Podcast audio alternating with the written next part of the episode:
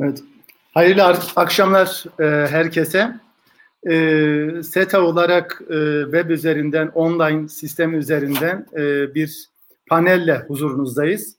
E, bugün e, Orta Doğu'nun kalbi olarak ifade edilen e, Lübnan'ın başkenti Beyrut'ta gerçekleşen patlamanın hem Lübnan iç siyasetinde hem de e, Orta Doğu bölgesinde e, meydana getirdiği etkiler, e, ne tür e, sonuçlara yol açtı, nasıl bir e, kırılma noktası oluşturacak bu konuyu e, genç, dinamik e, fakat bölgeyi içeriden bilen e, dört kıymetli uzmanla e, konuşacağız. E, son zamanlara kadar Orta Doğu'da olan biteni hep dışarıdan gözlemleyen bir e, kitleydik maalesef. Fakat son zamanlarda e, artık içeriden bakabilen e, çok e, önemli, iddialı diyebileceğimiz bir kadroyla karşı karşıyayız. Bu akşamki genç arkadaşlarımız, meslektaşlarımız bu grubun arasında yer alıyorlar. Dört önemli konuşmacımız var diye söyledim. Biz ilk iki konuşmacıdan daha çok bölgesel implikasyonları hakkında analiz isteyeceğiz. E, sonraki iki e, konuşmacımızdan da daha çok Libya iç siyaseti, iç siyasi dengeler ve bölge e, aktörlerinin iç siyasi uzantıları e, ile irtibatlı olarak hani vekiller, proxiler üzerinde e, nasıl bir e, etki bırakıyorlar? İşte bütün bu gelişmeler bunları nasıl etkileyecek? Bunun üzerinde e, duracağız. Bir iki kelam ettikten sonra sözü ilk konuşmacıya bırakmak istiyorum. E, Beyrut e, eskiden e, Orta Doğu'nun İsviçre'si olarak kabul edilirdi. Zaten en batılılaşmış şehirlerden birisi olarak e, kabul görüyor. Yani 20. yüzyılın ilk yarısından itibaren bu 1970'li yıllardaki iç savaşa kadar. Fakat maalesef 1970'li yıllardan itibaren hiç gözyaşı dinmedi Beyrut şehrinin. E, Beyrutlu meşhur müzisyen e, Feyruz'un e, tabiriyle e, karanlıklar içerisinde e, yani soğukta ve karanlıkta e, tek başına kalmış üzerine ağıtlar yakılmaya başlanan bir şehir durumuna düştü maalesef ve e, bu kaderi sanki bir süre daha devam edecek gibi görünüyor. İşte o korkunç e, patlamadan sonra e, yeniden 70'li yılları hatırladık. Şehir o iç savaşta ikiye bölünmüş durumdaydı. Batı Beyrut ve Doğu Beyrut şeklinde. Doğu Beyrut'ta e, daha çok e, e, Hristiyanların yaşadığı, Maroni Hristiyanların yaşadığı bir bölgeydi. Batı Beyrut ise daha çok Müslümanların yoğunlukta yaşadığı ama sürekli çatışmalarla geçen bir şehir. Hatta Beyrut'a gidenler e, bugün bile e, gittiğinde görür ki hala o 1970'li yılların e, iç savaşının izleri e, hala cap canlı. Yani binaların delik deş, deşik olmuş duvarları pek çok e, tarihi binada e, bunu gözlemlemek mümkün. E, maalesef bu son patlama sonrasında bunun e, önemli bir kısmı herhalde e, yıkılmıştır diye düşünüyorum. Çünkü 8 bin civarında etkilenen binadan bahsediliyor. E, öbür tarafta şehrin güney kısmında da biraz sonra belki arkadaşlar açıklayacaktır. E, daha çok Şiilerin yaşadığı, dolayısıyla neredeyse üçe bölünmüş bir şehirden bahsediyoruz. E, yani şehri entegre edememiş e, bir e, durumun e, ülkeyi nasıl entegre edeceği, nasıl ulusal bir siyaset çıkaracağı sorusunu beraberinde getiriyor. Ben çok fazla ayrıntıya gitmeden tabii konuşmacılardan da rol çalmadan ilk sözü e, SETA ailesine yeni katılan Profesör Doktor Ferhat Pirinç'e vermek istiyorum. E, daha çok bölgesel e, etkileri üzerinde yani bu Beyrut patlamasının bölgede nasıl bir kırılmaya yol açtığı, e, özellikle batılı aktörlerin, küresel aktörlerin bundan sonra nasıl bir Libya siyaseti izleyeceği konusunda fikirlerini merak ediyoruz. Söz sizin Ferhat Hocam. Buyurun lütfen. Teşekkürler Muhittin Hocam. E, herkese ben de iyi akşamlar diliyorum. E, Lübnan'daki, Beyrut'taki patlama e, ciddi anlamda e, içimizi yaraladı diyebilirim. E, zira e, birçok katılımcı gibi, özellikle konuşmacılar gibi bizler de Beyrut'un içini, özelliğini içten bilen birisi olarak ve orada da bir sürü dostu, arkadaşı olan birisi olarak ciddi anlamda etkileri olan ve tahrip edici etkisinin de kısa vadede geçmeyeceği bir tabloyla karşı karşıyayız. Şimdi e, Muhittin Hoca'nın söylemiş olduğu o bölgesel e, etkiler kısmına gelmeden önce belki e, bu bundan sonra ne olacak veya patlamadan önceki belki de son durumdan e, biraz bahsetmek lazım. Şimdi Lübnan'daki temel aktörler belli e, ve çok değişken ittifaklar içine girebiliyor. Bazılarının sabit e, doğru doğrultuları olmakla beraber. Bu anlamda baktığımızda e, öncesindeki dönemde zaten e, patlama olmadan önce de Lübnan patlamaya hazır bir yerdi. Yani belki de e, patlayacak bir yerdi. Ama tabii ki bu kadar büyük tahrip edici bir patlama beklenmemekteydi.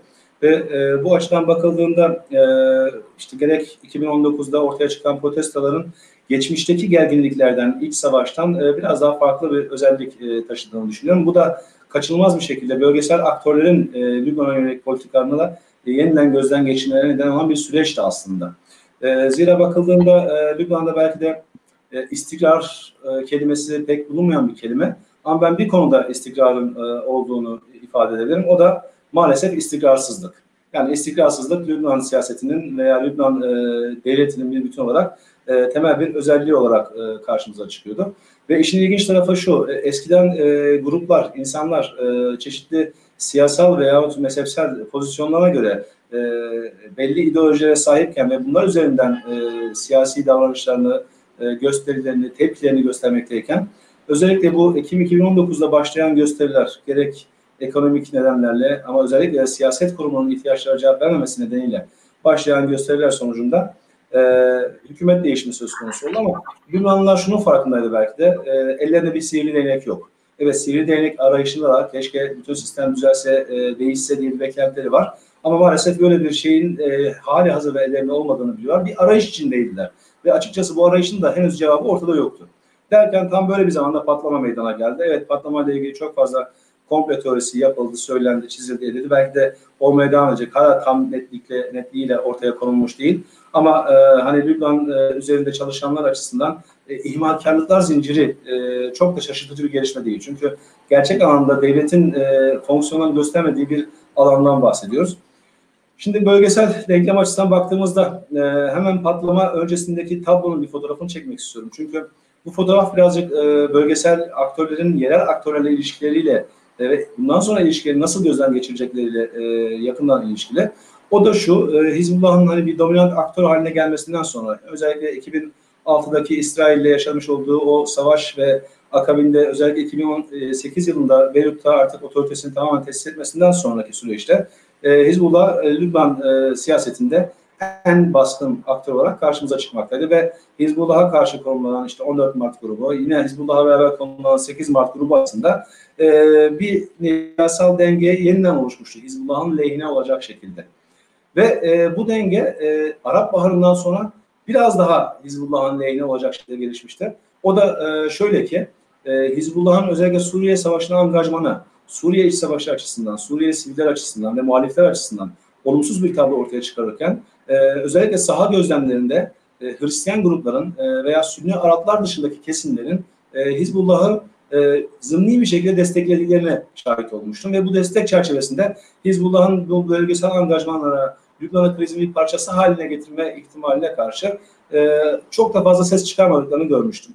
Bunun yanı sıra yine patlamanın öncesinde tespit ettiğim bir şey ki hala aslında etkisini gösteriyor. E, Sünni Araplar açısından lidersizlik sorunu vardı. Özellikle e, 2005 yılındaki Refik Hariri suikastinden sonra e, gerek başbakanlık yapan aktörler gerekse de e, kanaat önderleri arasında Lübnan e, Sünni Araplarının temsil kabiliyeti açısından çok etkili bir aktör olmadığını görüyoruz ki son Hasan Diap'a yönelik de e, daha başbakan olmadan önce ciddi eleştiriler vardı. Bakanlık yaparken çok ciddi eleştiriler vardı. Sonrasında bu eleştiriler yoğun bir şekilde arttı.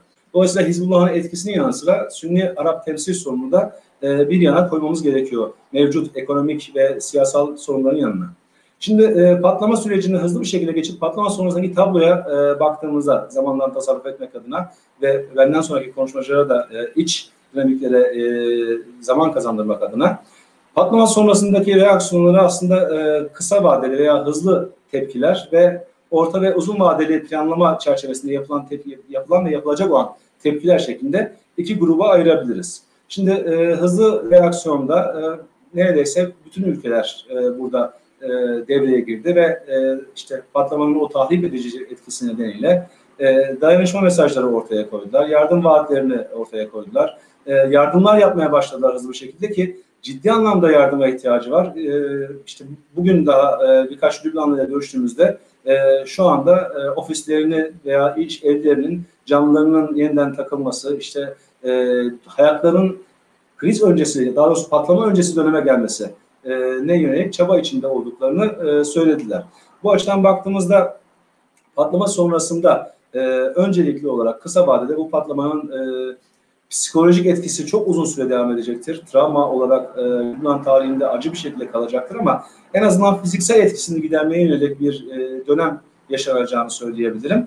E, bunun yanı sıra e, eş zamanlı olarak bütün bölgesel aktörlerin ve küresel aktörlerin de patlama dinamiklerini dikkate alarak e, yeniden pozisyon almaları veya bir fırsat penceresi olarak görüp Yunan siyasetine yeniden dahil olmaları, müdahil olmaları söz konusu olacaktır diyebilirim. Bu açıdan baktığımızda e, Muhittin Hoca e, konuşmasının başında Orta Doğu'nun kalbi diye tanımladı e, Lübnan'ı. Evet e, Lübnan çok önemli bir yerde Orta Doğu'da ama e, çok etkili bir aktör değil, bunun yerine edilgen bir aktör. Zaten edilgen bir aktör olduğu için bölge, bölgedeki yaşanan gelişmelerden ve güç mücadelesinden doğrudan e, etkilenen bir aktör. Bu anlamda baktığımızda e, iç aktörler açısından bir kere e, şu tespiti yapmak gerekir patlama sonrasında. Yerel aktörler e, açısından hiçbir şey eskisi gibi olmayacak. Çünkü zaten e, toplum tarafından mezhepler üstü ve siyaset üstü bir şekilde eleştirilen bir yapı vardı. Bütün siyasi elitler ciddi bir şekilde eleştirilmekteydi. Bu patlama tabiri caizse bunun üzerine tuz biberekti. Ve tabii ki e, patlamadaki en büyük e, tepkiyi çeken aktörden bir tanesi de Hizbullah'ın kendisi. Bu açıdan e, Hizbullah'ın yerel anlamda e, eski gücünde olmayacağını ama buna mukabil belki son sözü baştan söylemek gerekirse e, etkisinin de tamamen kısa vadede ortadan kalkmayacağını söyleyebiliriz rahatlıkla. Ama bu patlamayı bir e, nevi fırsat bilip harekete geçmek isteyen aktörler var. Özellikle Hizbullah üzerinden. Dolayısıyla e, ülkedeki ve bölgedeki İran etkisini kırmak isteyen aktörler üzerinden. O da e, en başta işte e, İsrail. Zira İsrail'in e, patlama öncesinde de geleneksel, tırnak içinde söylüyorum geleneksel, geleneksel güvenlik kaygıları vardı. E, belirli periyotlarla e, veya düzensiz aralıklarla e, Lübnan'a saldırılarda bulunmaktaydı. Hizbullah hedeflerine yönelik saldırı, saldırılarda bulunmaktaydı. E, buna mukabil Hizbullah e, gerek Suriye İç Savaşı'ndaki pozisyondan dolayı gerekse de konsantrasyonunu e, İsrail üzerine kaydırmamak için herhangi bir karşı misillemede bulunmamaktaydı. Sadece İsrail'in vurduklarıyla veya yaptıklarıyla kalan bir e, durum söz konusuydu. Ama yeni dönemde İsrail'in e, bu patlama sonrası dönemi bir fırsat bilerek e, Lübnan siyasetindeki Hizbullah etkisini ve mümkünse e, Lübnan'daki Hizbullah'ın askeri etkisini elimine etmek için e, yeniden devreye girdiğine şahit oluyoruz. Daha şimdiden başlamış durumda. Burada e, en büyük kozlarından bir tanesi veya kullanmak istediği araçlardan bir tanesi e, uluslararası toplum tarafından e, Lübnan'a yapılacak yardımlarda Hizbullah'ın silahsızlandırılması şartının dile getirilmesi. Yani Hizbullah'ın silahsızlandırılması veya Hizbullah'ın Lübnan siyasetindeki etkisinin azaltılması şartıyla yardımların yapılması e, bir araç olarak kullanılmakta. E, yine aynı şekilde Suudi Arabistan her ne kadar e, eskiyle kıyaslandığında eski derken de 2-3 sene önceyi kastediyorum. E, Lübnan'a yönelik dikkatini veya konsantrasyonu biraz daha azaltmış gibi görünse de e, Suudi Arabistan'ın da İsrail'le aynı amacı taşıdığını rahatlıkla söyleyebiliriz.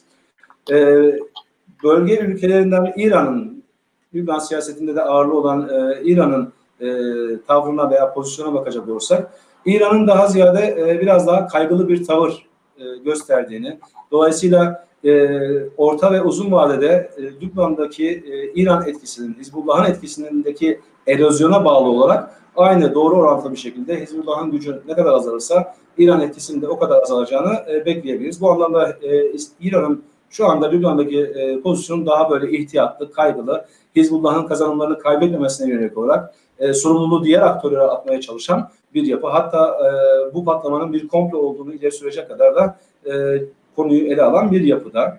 E, Fransa e, yeniden e, tırnak içinde büyük güç olduğunu hatırlamaya çalışan e, bir nevi işte De Gaulle dönemlerini veya Napolyon e, dönemlerindeki gibi davranmaya çalışan ama bunu da çok fazla beceremeyen Emmanuel Macron'la beraber e, Lübnan sahnesinde tekrar karşımıza çıktı. ve Fransa'nın e, bu e, davranışı sadece Lübnan'a özgü değil. Bundan 3-4 sene önce e, Afrika'da eski sömürgelerinde başlamıştı aktif, aktif politikası. Derken e, Doğu Akdeniz'e yine aynı şekilde ve Libya e, cephesinde de Fransa'nın etkisini e, gördük. Şimdi de Lübnan patlamasını fırsat bilerek e, tabiri caizse Lübnan'daki etkisi itibariyle küllerinden yeniden doğmaya çalışan bir Fransa ile karşı karşıyayız. Bu anlamda Fransa'nın e, oportunist bir e, tavır takındığını ve e, Lübnan siyasetinde e, var olan kültürel etkisini ve e, diğerlerine kıyasla, bölgesel aktörlere kıyasla daha az olan siyasi etkisini arttırmak için bu e, patlamayı kullanacağını öngörebiliriz. E, ABD açısından bakıldığında e, ABD'nin yaklaşımı aslında e, geçmişte çok fazla değişiklik göstermeyeceğini düşünüyorum. Zira ABD için Lübnan e, Eisenhower doktrini haricinde yani 1957'deki Eisenhower ve sonrasında Beyrut'a e, istikrarı için e, Lübnan'a yaptığı müdahale haricinde e, Lübnan hiçbir zaman e, yüksek öncelikli bir e, alan olmadı. Yani politika önceliği e, söz konusu değil ABD açısından. Kaldı ki Lübnan'a kıyasla daha hayati olan alanlarda yani bir Irak'ta, e, Suriye'de veya e, Kuzey Afrika'da e, AB'lerin daha düşük angajmanlı politika düşündüğümüzde e, Lübnan'a da yönelik olarak geçmişteki gibi e, tali bir oyuncu veya e, yaklaşımında işte İran'ın etkisini azaltmaya azaltmayı isteyen ama bunun içinde çok fazla inisiyatif üstlenmeyen bir e, yapıda olacağını öngörebilirim. Bu açıdan baktığımızda e, süreyi de efektif kullanmak açısından son birkaç dakika kaldı. Daha sonra sorular gelirse e, bunu da ilerletebilirim. E, patlama sonrası dönemde e, Hizbullah'ın etkisinin ortadan kalkmayacağını ama eskisi kadar da etkili olmayacağını e, söyleyebilirim. Sünni Araplar açısından e, liderlik sorununun yine devam edeceğini e, öngörmekteyim. Fransa'nın e, bu anlamda e, işte mevcut etkisinden yani patlama öncesindeki etkisinden daha etkili bir aktör olarak müdahil olacağını öngörüyorum ki etkisini artıracağını öngörüyorum ki e, bunun haricinde yani Fransa haricinde şu anda doğrudan doğruya e, sürece bu kadar yüksek angajman e, sergileyen bir devlet olmamıştı. Ama tabii ki bu arada Türkiye ile ilgili e, tespit de yapmak lazım belki öngörülerde. E, nitekim Türkiye'de de e, Cumhurbaşkanı Yardımcısının ve Dışişleri Bakanı'nın e, gittiği bir heyet AFAD ekiplerinin yardım etmesi ve e, Lübnan'a yönelik yapılan e, hava desteği, hava e, yolu üzerinden e, destekler söz konusu, destek taahhütleri söz konusu oldu. Bu anlamda e, Türkiye zaten dış politika ve güvenlik politikası açısından e, birçok bölgede eş zamanlı olarak operasyonlar, faaliyetler de bulunmakta. Bu açıdan Türkiye açısından da Lübnan'ın hayati bir öncelik olmadığını söyleyebiliriz ama hayati bir öncelik olmamakla beraber Türkiye'nin özellikle e, 2005 2006'daki o İsrail e, saldırısından sonra Lübnan'a geçmişle kıyaslandığında giderek artan bir angajmanı söz konusuydu. Bu angajmanın artış trendini devam ettireceğini e, söyleyebilirim. Dolayısıyla Türkiye'nin angajmanı geliştireceğini söyleyebilirim ki bir etki daha e, özellikle e, Sayın Cumhurbaşkanı Yardımcısıyla e, Sayın Dışişleri Bakanı'nın ziyaretinde ifade etmiş olduğu oradaki e, Türkmen varlığı vatandaşlık verilmesi meselesi de yine Türkiye'nin e, orta ve uzun vadede belki de Lübnan siyasetinde e, yavaş yavaş daha etkili gel, e, hale gelmesinin bir unsuru haline gelecek. Özellikle vatandaşların bulunmuş oldukları coğrafyada karşılaştıkları sıkıntılarla e, müdahil olma veya angaja olma açısından bakıldığında Türkiye yeni bir e, alternatif e, dış politika aracı e, haline getirebilecek veya ilgi alanı haline getirebilecek bir e, alanın açılacağını söyleyebilirim. E, sonuç olarak e, bu patlama sonrası dönemde bölgesel aktörlerin tavırları ne olursa olsun e, yine aynı şekilde e, küresel aktörlerin tavrı ne olursa olsun patlamadan en fazla olumsuz etkilenen ve ağır travma içinde olan e, kişi kesin e, Lübnanlıların bizzat kendisi. E, patlama ciddi anlamda e, ağır, e, çok fiziksel tahribatının yanı sıra beraberinde psikolojik tahribatı çok yüksek. Bunun da kısa vadede değişeceğini e, öngörmüyorum. Bu patlamanın travmasının özellikle psikolojik travmasının e, siyasal anlamda da e, bireysel psikoloji anlamında da e, geçmesinin uzunca bir zaman alacağını düşünüyorum. Sanırım 15 dakikamı doldurdum. E, ben sözü Muhittin Hoca'ya bırakayım. Çok teşekkür ediyorum Ferhat Hocam e, bu kapsamlı analiziniz için e, ve aynı zamanda zamana riayet için. E, gerçekten yani, Lübnan'ı konuşurken e, insan bilmiyor. Yani o kadar çok farklı aktör e, var ki geçenlerde öyle bir ifade kullanmıştım. Dünyanın en nüfuz edilebilen bölgesinin en nüfuz edilebilen devletidir Lübnan. Yani e, dünyada benzeri olmayan bir bölge ve benzeri olmayan bir devletten bahsediyoruz. Dolayısıyla e, bölgesel ve küresel aktörlerin ilgisi hep canlı kalmıştır. E, Lübnan e, üzerinde hem e, Orta Doğu'nun hem de Doğu Akdeniz'in e, önemli bir bölgesi olarak ama küçük bir bölgesi e, de, ülkesi olarak hep e, ilgi çekmiştir. E, şimdi bu patlama sonrasında e, bu ilginin özellikle bölge e, basını, e, bölge siyasetçileri tarafından nasıl karşılandığını, nasıl algılandığını, e, bölgenin buna nasıl bir cevap e, vermeye çalıştığını, reaksiyon vermeye çalıştığını, bölgenin e, çok farklı dillerini yani Türkçeyi, Kürtçeyi, Arapçayı e, konuşan ve bu medyaları da yakından takip eden kıymetli e, gazeteci, e, TRT Kürdi'de uzman olarak, çevirmen olarak çalışan Sayın Zeynep Karataş'a sözü bırakıyorum. E, o bize bölgenin tepkisini ölçecek. Söz sizin. Buyurun lütfen. Herkese iyi akşamlar. Öncelikle katılımcılara ve şu an takip eden dinleyicilere. Ee, evet e, zaten Ferhat Hocam e, genel anlamda güzel bir çerçeve çizdi. Ben de e, kendi açımdan daha biraz hem medya hem de geçmişle biraz bağlayarak hem siyasetçilerin nasıl baktığına birazcık bakacağım ama biraz geri gitmek istiyorum. Aslında Lübnan evet yani sürekli bölgesel aktörlerin dahil olduğu bir ülkeydi ve tarihte birçok çatışma aslında bölgesel çatışma, küresel çatışmanın bir eli hep Lübnan'da bulunmaktaydı. Buna hemen birkaç örnek vermek istiyorum. Mesela 60'larda e, biliyorsunuz Mısır'ın e, Süveyş kanalı meselesinde Abdülnasır'ın bir e, tavrı vardı biliyorsunuz. Özellikle bölge ülkelerini kendi yanına çekmek için.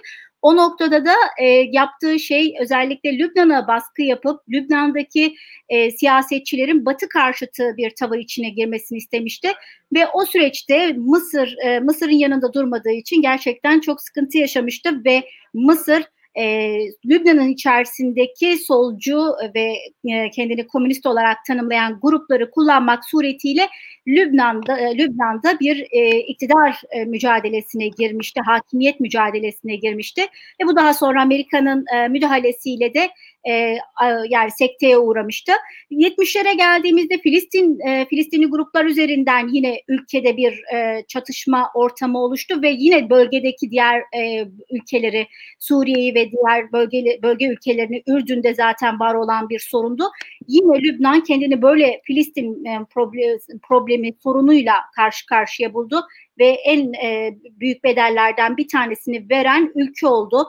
Daha sonrasında Suriye komşu Suriye e, Lübnan üzerinde bir hakimiyet iddiasında bulundu ve yine Lübnan'ı düzenleme ve kendi açısından bir hakimiyet ön cephe alanı olarak kullanmaya çalıştı. Yani bu süreçle e, açısından baktığımızda bu süreci gördüğümüzde aslında Lübnan'ın her daim bu tür bölgesel çatışmaların e, en çabuk etkilenen ülkesi olduğunu görmek mümkün.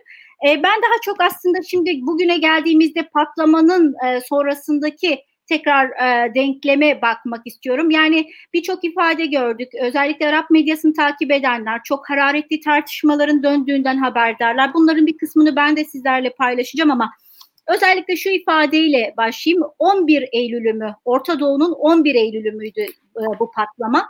E, bu ifade çok sık geçti. E, doğrusu bu kadar büyük evet patlamanın e, Lübnan siyasetinin içerisine toplumuna her yönüyle bir şok etkisi yaptığı doğru. Ama bölge, bölgedeki denklemleri e, yerinden e, yani söküp alacak, sarsacak bir etkisi olabilir mi? Bu konuda ben de e, Ferhat Hocam gibi kısa vadede böyle büyük değişimler beklemiyorum. Hemen bölgedeki diğer mesela bölge ülkelerindeki genel algıyı söyleyeyim. Ben, benim görebildiğim özellikle Suriye bu konuda çok tedirgin. Ee, özel e, çünkü e, Suriye'deki iç savaşa doğrudan müdahalede bulunan, doğrudan kat, katkı sunan Hizbullah'ın e, bu noktada eğer ki bir yani düşmesi veya işte e, çok ciddi bir şekilde e, zayıflaması söz konusu olursa bundan en çok etkilenecek e, ülkelerden bir tanesi Suriye olacaktır. Bu noktada Suriye aynı zamanda şu anki iç savaş koşulları içerisinde e, yani dış yardımı, rejimin aldığı dış yardımların büyük kısmı bu liman üzerinden gerçekleşiyordu. Birleşmiş, Birleşmiş Milletler'in e, sağladığı gıda yardımları vesaire bu liman üzerinden sağlanıyordu. Dolayısıyla Suriye e, zaten Sezar yasası sebebiyle çok ciddi bir dar boğazdayken e, yani Suriye, Lübnan'da bir e, Hizbullah e, yani gücünü kaybetmesi onun için çok büyük bir sıkıntı olur. Bu anlamda Suriye'de bir e, Suriye basınında Suriye'nin yaklaşımında endişeli bir e, yaklaşım olduğunu görebiliyoruz. E, bunu nokta bir İran konusunda muhtemelen e, ben e, yani çok daha geniş yer ayrılması gerekiyor ama e, kısaca zaten e, arkadaş Ferhat Bey bahsetti. İran'ın bu konudaki e, yine e, Suriye gibi tedirgin bir tavrının olduğu bu konuya e, yani daha çok aslında endişeli bir şekilde yaklaştığını görmek mümkün. E, bununla beraber aslında diğer bölgedeki Lübnan'da etkisi olan ülkeler ülkeler olan Körfez ülkelerinde de özellikle medya üzerinden ilginç bir şekilde e, ciddi bir e, yani Hizbullah eleştirisi normal zaten daha öncesinde her daim bu dillendiriliyordu ve Lübnan'a yardım şartlarından bir tanesi Hizbullah'ın zayıflatılması ve silahsızlandırılmasıydı ancak e, Macron'un ziyareti sonrasında Körfez medyası dediğimiz daha çok Birleşik Arap Emirlikleri ve Suud tarafından desteklenen medyada ciddi bir Fransa karşıtlığının e, yer aldığını söyleyebilirim. Bunun sebeplerine baktığımızda ise e, özellikle e, bu konuda öncü olmuş gazeteler, Suudi Arabistan basını veya işte Birleşik Arap Emirlikleri'nde öncü olmuş gazetelerde baktığımızda Fransa'nın bu tavrın yaptığı birçok uygulamaların Hizbullah'ın e, faydasına olduğunu ve Hizbullah'ı aslında e, el, el altından desteklediği noktasında bir Macron'a ve gene özel olarak Macron'a ancak genel anlamda Fransa'ya karşı bir eleştiri görüyoruz.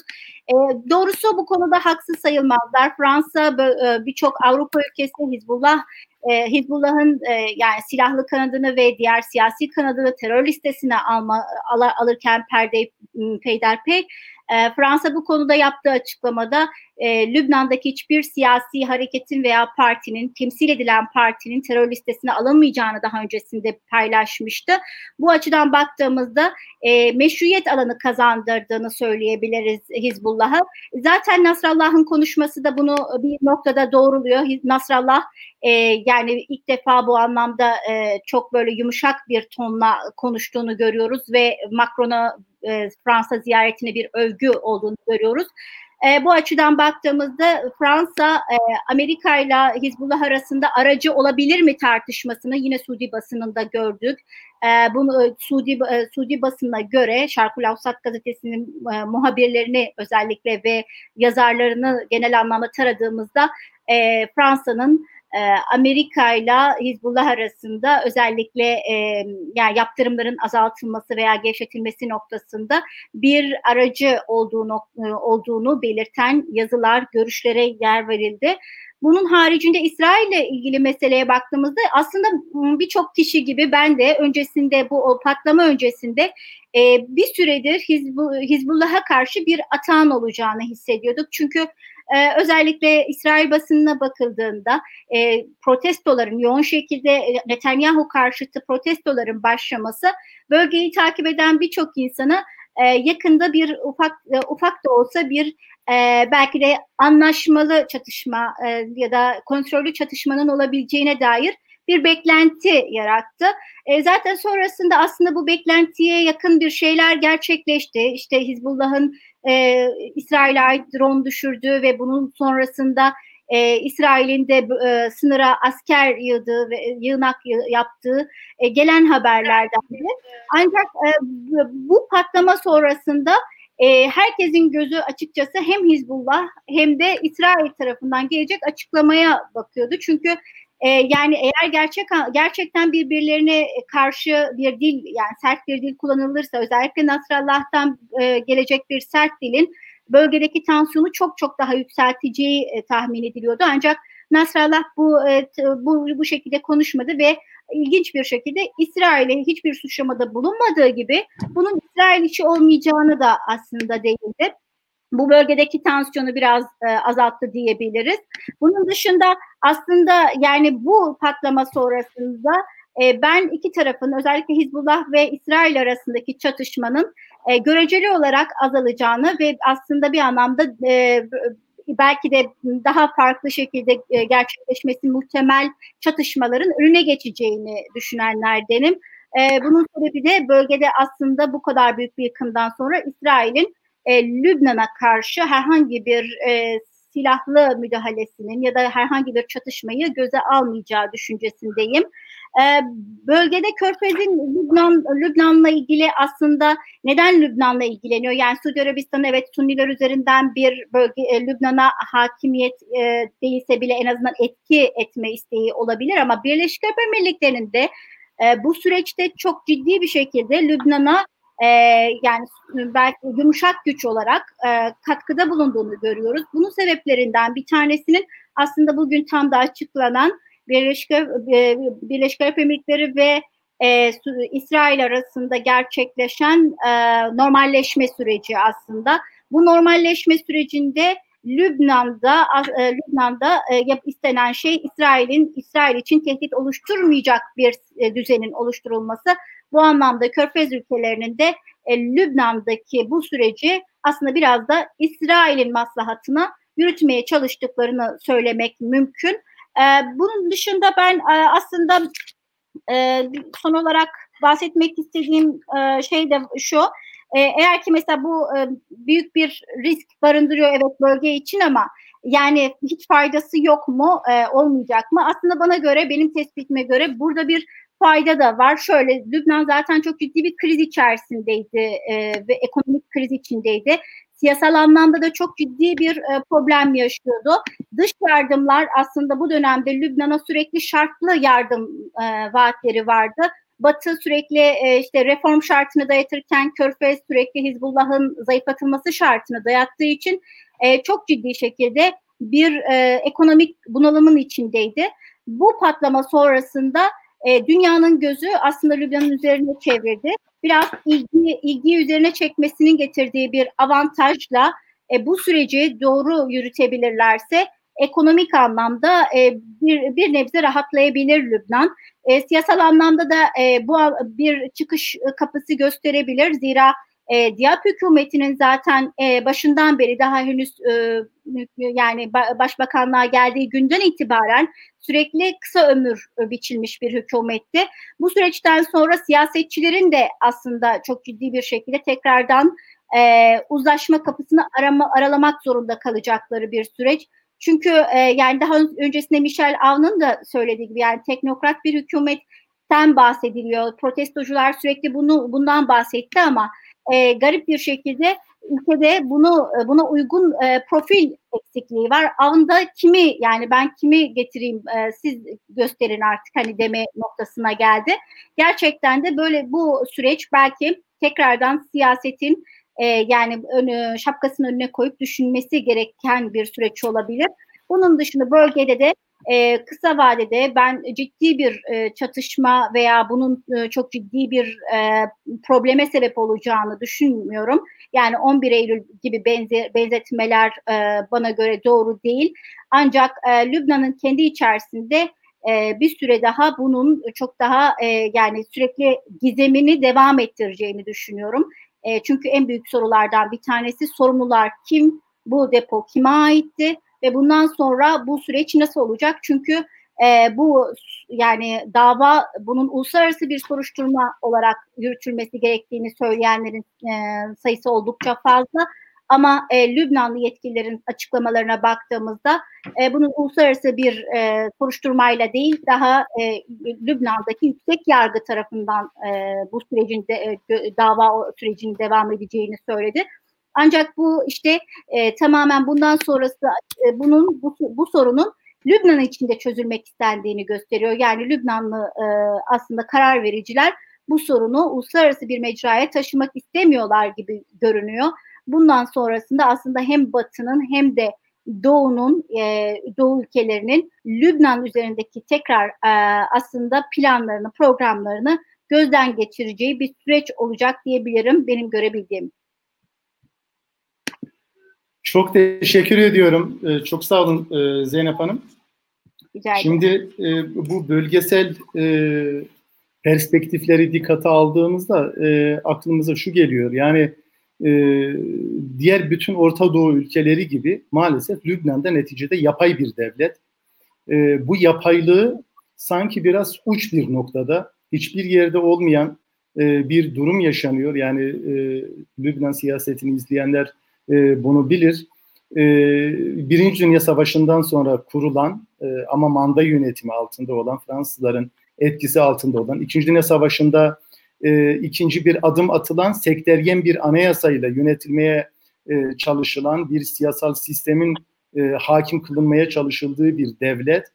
E, aslında orijininde 1860'lı yıllarda e, Orta Doğu'nun kalbinde, Osmanlı coğrafyasının kalbinde bir Hristiyan devlet oluşturma teşebbüsüyle e, Fransa'nın e, ve ona dolaylı destek veren diğer emperyalist devletlerin marifetiyle ortaya çıkmış bir e, siyasal entiteden bahsediyoruz. E, orada hakim olan, o Cebel Lübnan'da hakim olan Maruni Hristiyanlar e, çok farklı nedenlerden dolayı tabii bu 150 yıllık süreç içerisinde e, ciddi bir demografik değişimin yaşanması sonrasında bugün itibariyle Lübnan'da azınlık e, haline geldiklerini yani yaklaşık yüzde 20'lik bir nüfusu oluşturduklarını ama e, bir taraftan Müslümanların hem doğum e, e, oranlarının yüksekliği hem Hristiyanların batıya göç etmeleri özellikle Latin Amerika ülkelerine göç etmeleri sonrasında e, Sünni Müslümanların ve Şii Müslümanların nüfusunun e, ciddi bir şekilde arttığını ve bugün itibariyle Müslümanların orada e, hak, çoğunluğu nüfus hakimiyeti ne ele geçirdiklerini görüyoruz. Fakat siyasal sistem hala e, azınlık noktasına gelen Hristiyanların elinde 1800 1980'li yıllarda bir Taif Antlaşması imzalanmıştı. Orada bazı düzenlemeler yapıldı fakat gerçeği yansıtmayan bir durumla karşı karşıyayız. Acaba bu e, Beyrut patlaması bütün bu yapaylıklar üzerinde nasıl bir etki e, oluşturacak? E, bu konuda e, Hizbullah'ın özellikle son zamanlarda e, oynadığı siyaseti dolayısıyla İran'ın dolaylı olarak e, izlediği bu e, tahakkümcü ve yayılmacı e, siyasetin nasıl etkileneceğini e, doktor öğretim üyesi Sayın Mustafa Yetim Hoca'ya sormak istiyoruz. E, Eskişehir Osman Gazi'de öğretim üyesi aynı zamanda Orsam'da araştırmacı olarak çalışan arkadaşımız da bize bu konuda bir analiz yapacak. Söz sizin Mustafa Hocam. Evet herkese merhaba e, diyorum ben de. E, gerçekten e, Lübnan'la e, ilgilenen önemli isimlerle birlikte e, bu paneli paylaşmak keyif verici bir şey. Ama keşke tabii Lübnan'daki gelişmeler de e, bu denli keyif verebilseydi. E, maalesef e, Lübnan'daki bu yaşadığımız olay e, son olay olmasına rağmen e, daha sonra buna benzer gelişmelerin olabileceği konusunda emin olmadığımız bir olay. Yani maalesef ilerleyen dönemlerde çok daha kötüsünü veya çok daha az kötüsünü e, görebileceğimiz bir ülkeden bahsediyoruz. Tabii maalesef diyerek cümleye e, devam etmek durumundayız. Şimdi Beyrut'ta protestolar olduğu zaman e, oradaki e, çalışmalarımızda e, en çok dikkatimi çeken iki önemli şey vardı. Bir tanesi e, Beyrut International dediğimiz e, iç savaş sürecinden işte Muhittin Hoca'nın bahsettiği e, bu iç savaş sürecinde e, biliyorsunuz o iç savaş süreci 75 89 24 o 14 yıl süren ve neredeyse e, bütün grupların birbiriyle savaştığı yani başlangıç itibariyle falancistlerin e, Filistinli gruplara saldırmasıyla başlamasına rağmen sonradan çok daha komplike e, Birleşmiş Milletler'in e, çok uluslu gücünün müdahil olduğu, e, Suriye'nin Arap caydırıcı gücü ismiyle yaklaşık 2005 yılına kadar işte Sedir devrimi dediğimiz sürece kadar askerini bulan, bulundurduğu 30 yıla yakın İsrail'in işgaline başladığı ve çok komplike, çok boyutlu bir iç savaş ve dış boyutları olan bir süreçte. Orada Beirut International dediğimiz e, otel e, Beyrut'u çok yüksek bir mevkiden gören ve çok stratejik bir otel olarak e, tanımlanıyor. hala mesela iç savaşın eserlerini taşıdığı için e, oteli muhafaza ediyorlar. E, yani oraya bakıp o iç savaş hafızasını canlandırmak ve dolayısıyla bu sürece tekrar dönmemek için.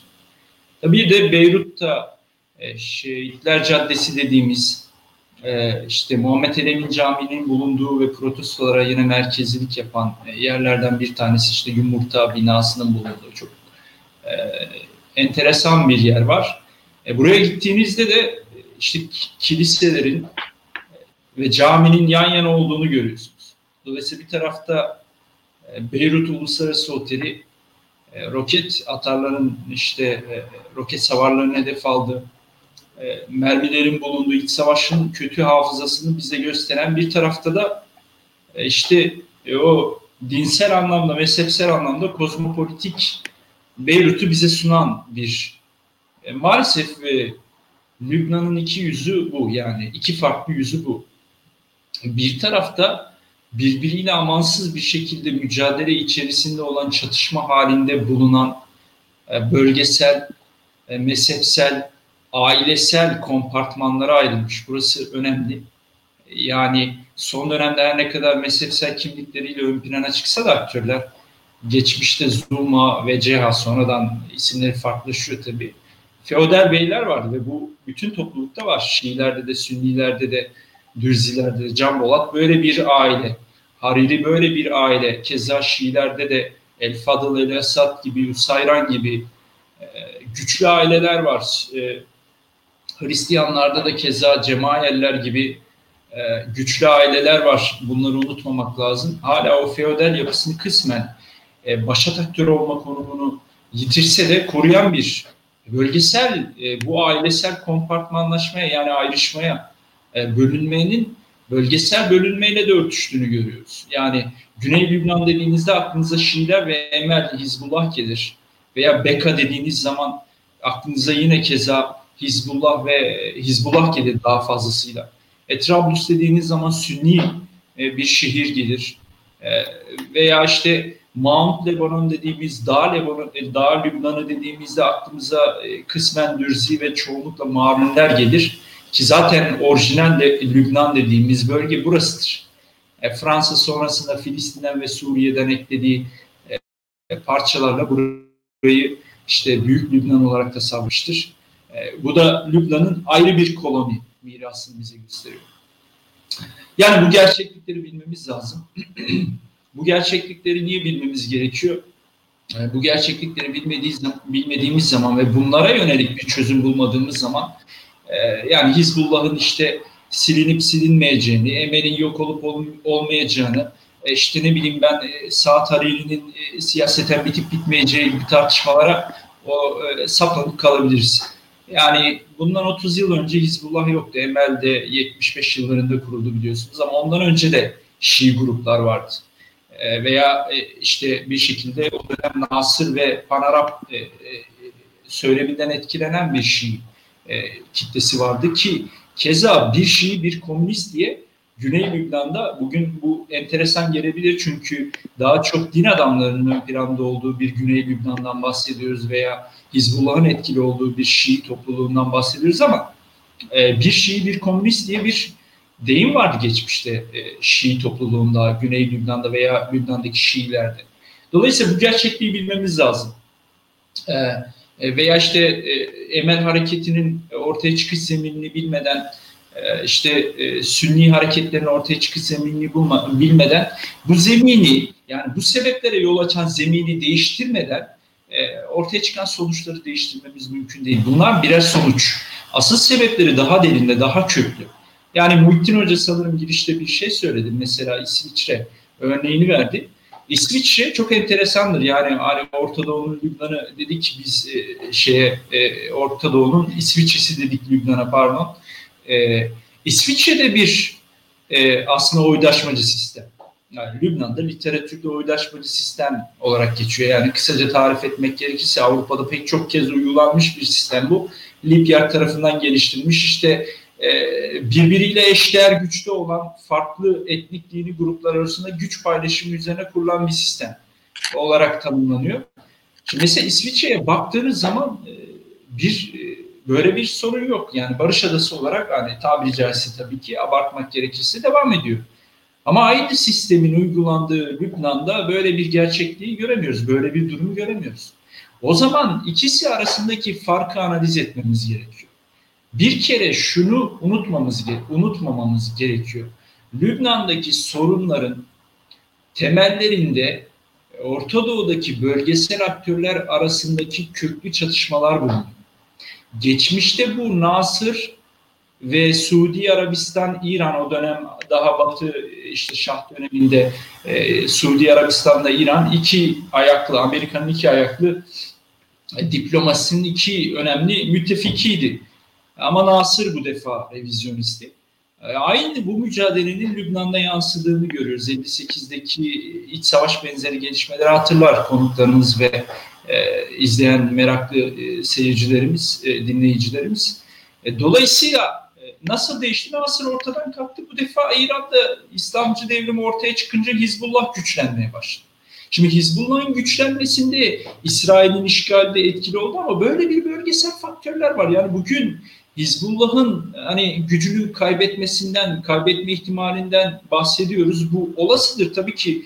Bunu hiçbirimiz tahmin edemeyiz. Sosyal gelişmelere yönelik öyle bugünden itibaren bir şey söylememiz mümkün değil ama geçmişte baktığımız zaman Lübnan'da aktörlerin yükselişi ve düşüşünde e, etkili olan faktörler bölgesel gelişmeler. Yani İran'da İslamcı rejim varlığını sürdürdüğü sürece, Suriye'de Esad rejimi varlığını sürdürdüğü sürece e, dediğimiz o klasik işte anti-emperyal yani kendilerini tanımladığı ifadeleriyle hani e, çok da inandırıcı olmadığını altını çizmek zorundayım ama e, direniş cephesi ülkeleri e, o statikoyu muhafaza ettiği sürece Hizbullah'ın hele ki Lübnan ordusundan, Lübnan askeri yapısına ne, ne, neredeyse denk gelebilecek bir askeri güce sahip Hizbullah'ın e, hiç de Beyrut'taki, Lübnan'daki olayları önemsemeyen tabiri caizse e, e, yani abartarak söylemek gerekirse yani düşünün ki Kasım Süleymaniye ağlayan Nasrallah'ın e, Beyrut'taki patlamayla ilgili çok öyle üzüntü sergileyen bir görüntüsüne ben rastlamadım şahsen. E, veya işte Lübnan'da protestolar olduğu zaman e, kendi uzun yıllar kendi savunusu olan Lübnan'da mezhepçi yapıyı kaldıracağız bu sefer barışçıl bir şekilde ifade eden protestocular bunu dile getirdiğinde Nasrallah'ın bunu dış ülkelerden, İsrail'den, Amerika'dan fonlanıyor şeklinde cevaplarını gördük biz. Ve taraftarların ve e, orada bizatihi şahit olduğumuz e, işte taraftarlarının Şii Şii sloganlarıyla birlikte e, oradaki protestocuları, barışçıl protestocuları nasıl darmadağın ettiğini gördük.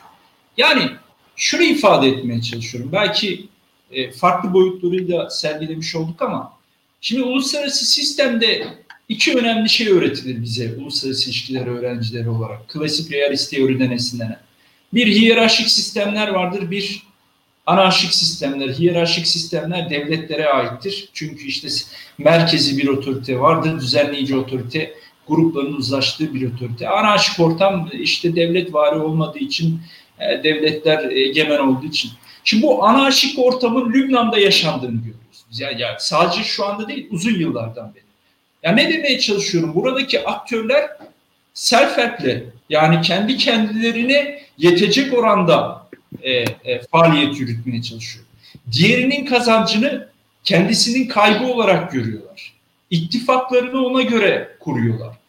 Lübnan'daki köklü değişikliklerin savaşlarla, iç çatışmalarla e, e, yaşandığını görüyoruz. Yani 1975 ile 89 arası iç savaş mesela Hizbullah'ın Taif ile birlikte direniş oluşumu olarak tanımlanması ki Taif Hizbullah'ı e, onu da altını çizmek gerekir. Taif normalde bütün milis güçlerin silahsızlandırılmasını şart koşar ama Hizbullah kendisinin bir milis gücü olmadığını, direniş hareketi olduğunu söyleyerek bundan kendisini sıyırmaya çalışır. 1071 sayılı işte Birleşmiş Milletler e, e, şeyi e, kararı da Hizbullah'ın silahsızlandırılmasını söyler fakat Lübnan kabinesinin 2009'da aldığı karar ve Hizbullah'ın e, gerekçe gösterdiği kararlar da bize şunu söyler mesela. İşte İsrail işgali vardır ve o işgale karşı Lübnan ordusu halkı ve direniş. Direniş ismini kendine bir e, e, gerekçelendirme olarak sunduğunu görüyoruz. Dolayısıyla buradan çıkarabileceğimiz sonuç şu. E, Lübnan'da e, normal bir şekilde mücadelenin normal bir şekilde yürütülmediğini söylemek durumundayız.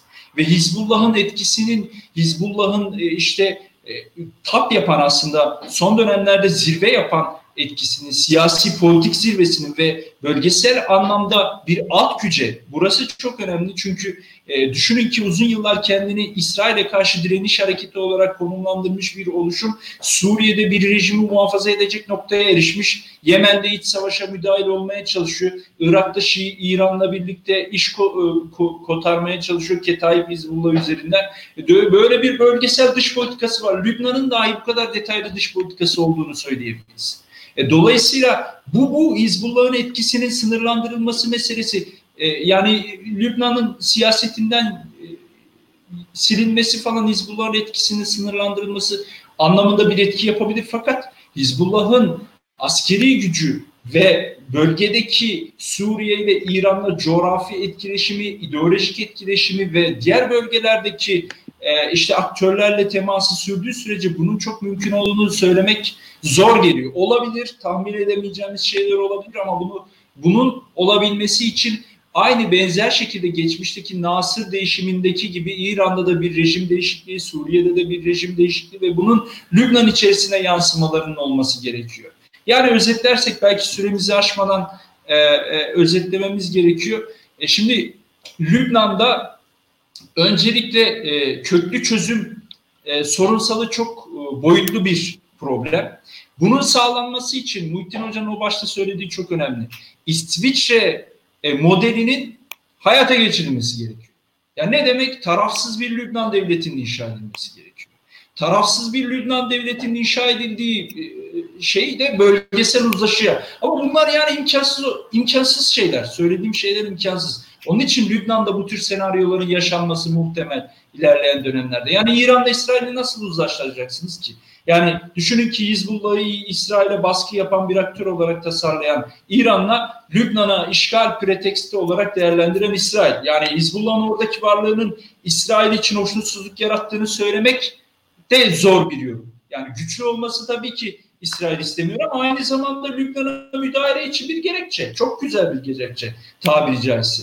Şimdi Suriye ile Suudi Arabistan'ı nasıl e, uzlaştıracaksınız? Dolayısıyla çok çetrefilli bir sorundan bahsediyoruz. Ama çözüm olarak bölgesel uzlaşının mümkün olması gerekir. Bu bölgesel uzlaşının toplumsal bir referandumla onaylanması gerekir. Bu ikisi sağlanmadan Orta Lübnan'da e tabii o onun sağlanması için de Orta Doğu'daki bir Hobesyan çatışmacı e, o Orta Doğu denkleminin ortadan kalkması gibi daha ütopik hani bir dönem Avrupa Birliği'ne yönelik düşünürlerin söylediği gibi bir gün gelecek Avrupa'da barış istikrar sağlanacak gibi. O gerçekleşti. Orta Doğu'da da belki böyle bir zemin gerçekleşebilir. İnşallah gerçekleşsin. Bu hepimizin isteği. Türkiye'nin e, tabii son olarak belki Türkiye'nin e, şeyiyle bitirmek e, istiyorum. Eğer müsaadeniz varsa Muhittin Hocam. E, şöyle ki Türkiye benim başından itibaren e, argümanlarımdan bir tanesi şu ne e, Suudi Arabistan'ın ne de İran'ın bölgeye önerebileceği bir model herhangi bir e, çerçeve uzlaşısı yani bölgede barışçıl istikrar sağlayabilecek bir sistemi önerme noktasında İran'la Suudi Arabistan'ın ideolojik olarak farklı olmalarına rağmen benzer tanınıyor. Bu anlamda Türkiye'nin seküler, demokratik ve işte bir şekilde muhafazakar iktidarın var olabildiği bütün Orta Doğu coğrafyasındaki halklara hitap edebilme enerjisi, sinerjisine sahip bir devlet olarak Orta Doğu'da bunu yapabilecek güçteki tabii ki imkanlarımız doğrultusunda e, bu, bu, bu anlamda da Lübnan'ın önemli bir örnek, önemli bir aşama olabileceğine inananların başındanım. Başındayım. E, teşekkür ediyorum. E, burada bitirmek istiyorum sonradan belki sorularla. Çok, teşekkür ediyorum Mustafa Hocam. E, şimdi önemli e, şeylerden bahsetti Mustafa Hoca da e, yani şunu söylemek lazım. Lübnanlaşma diye bir kavram var. Lübnanlaşma, Balkanlaşma ile beraber uluslararası ilişkilerde kaotik durumların ortaya çıkması için kullanılır. Ee, az önce ifade ettim bölgenin en nüfuz edilebilen e, bölgenin en nüfuz edilebilen e, devleti diye Mustafa Hoca ismen bazı devletleri verdi fakat ben onu biraz daha sumutlaştırarak söyleyeyim. Hizbullah dediğimiz bir İran aktörüdür büyük ölçüde İran aktörüdür. Ne kadar İran vatandaşı var aralarında onu bilmiyorum. Fakat İran talimatıyla bugün Suriye'de mesela Esed saf, saflarında mücadele ediyor. 2005'e kadar belki bir direniş örgütü olarak kabul edilebilir idi. Fakat bugün itibariyle 2005'ten sonra e, 2005'ten sonra e, yani İsrail'in çekilmesinden sonra Lübnan'dan tamamen çekilmesinden sonra böyle bir şey kalmamıştır. Dolayısıyla artık direniş örgütü falan değil daha doğrudan bir İran'ın etki aracı olarak karşımıza çıkıyor. Sünni Müslümanlara baktığımız zaman Hariri ailesi başta olmak üzere çok fazla Suud vatandaşı insan var. Yani doğrudan e, Suud'dan etkilenen, onlardan talimat alan hatta e, iki sene önce e, Lübnan Başbakanı iken Suudi Arabistan'ı ziyaret eden Saad Hariri'nin Suud tarafından e, e, alıkonulduğunu gördük. Yani dünyanın müdahalesi olmasaydı e, belki e, içeri bile tıkılabilirdi. Yani Hizbullah'ın istediği şekilde siyaset üretmesine herhalde ceza olarak istifası istendi, istifa etti vesaire. Öbür taraftan Fransa'da zaten 150 yıldır Maruni Hristiyanlar üzerinden orada çok doğrudan etkili. Hala öyle. Yani e, mesela Türk heyetinin ziyareti sırasında e, bir anlamda sanki babasının katiliyle fotoğraf çekiyormuş gibi somurtkan duran bir Michel Aoun vardı. E, öbür tarafta nezaketsizlik gösterip görüşme sırasında sadece kendi cumhurbaşkanlarının önüne e, su bardağı koyan bir insan ve Türkiye e, bunu Saat Hariri ifade etmişti. E, dünya liderleri e, efendim e, nasıl durumu e, suran telefonlar açarken Türkiye Cumhurbaşkanı iki gemi e, geminin işte yardım gemisinin uçağın e, pardon e, yola e, koyulduğunu ve kısa süre içerisinde Lübnan'a ineceğini dolayısıyla telefon açmaktan e, hal hatır sormaktan ziyade doğrudan yardım yapan bir Türkiye'nin heyetinin bu şekilde karşılandığını görüyoruz. Ama aynı adamın siz de belki görmüşsünüzdür kameraların önünde Macron açıklama yapacak diye Michel Aoun'un kendi ülkesinde Macron adamları tarafından yaka paça arkaya itildiği ve e, kameradan uzak bir yere götürüldüğünün görüntülerini gördük. Kısacası bu sümürgeci bir damar hala bu sümürgeci ruh maalesef ciddi bir şekilde orada da var. E, böyle olunca kısa süre içerisinde Mustafa Hoca'nın ifade ettiği gibi bu Lübnanlaşma sürecinin sona ermesi de beklenmez. İşte tam bu noktada e, iş siyasete yeni bir bakış açısı sunmak üzere sözü Sayın e, Ayşe e, Selcan Özdemirci e, kardeşimize bırakıyorum. Buyurun mikrofon sizin. Görüntü yok. Ayşe Selcan Hanım'ın.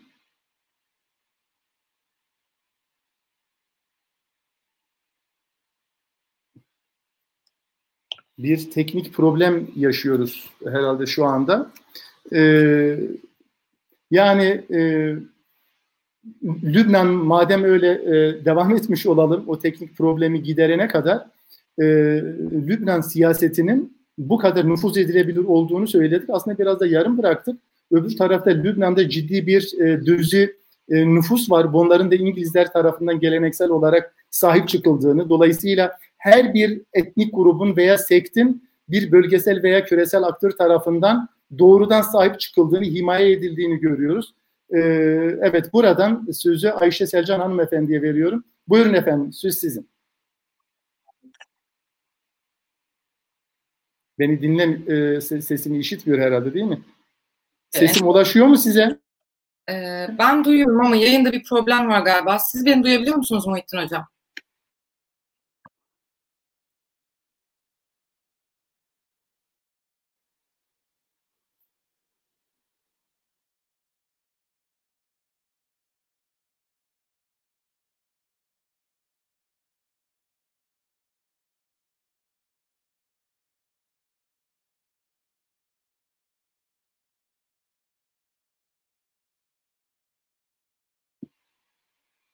Evet.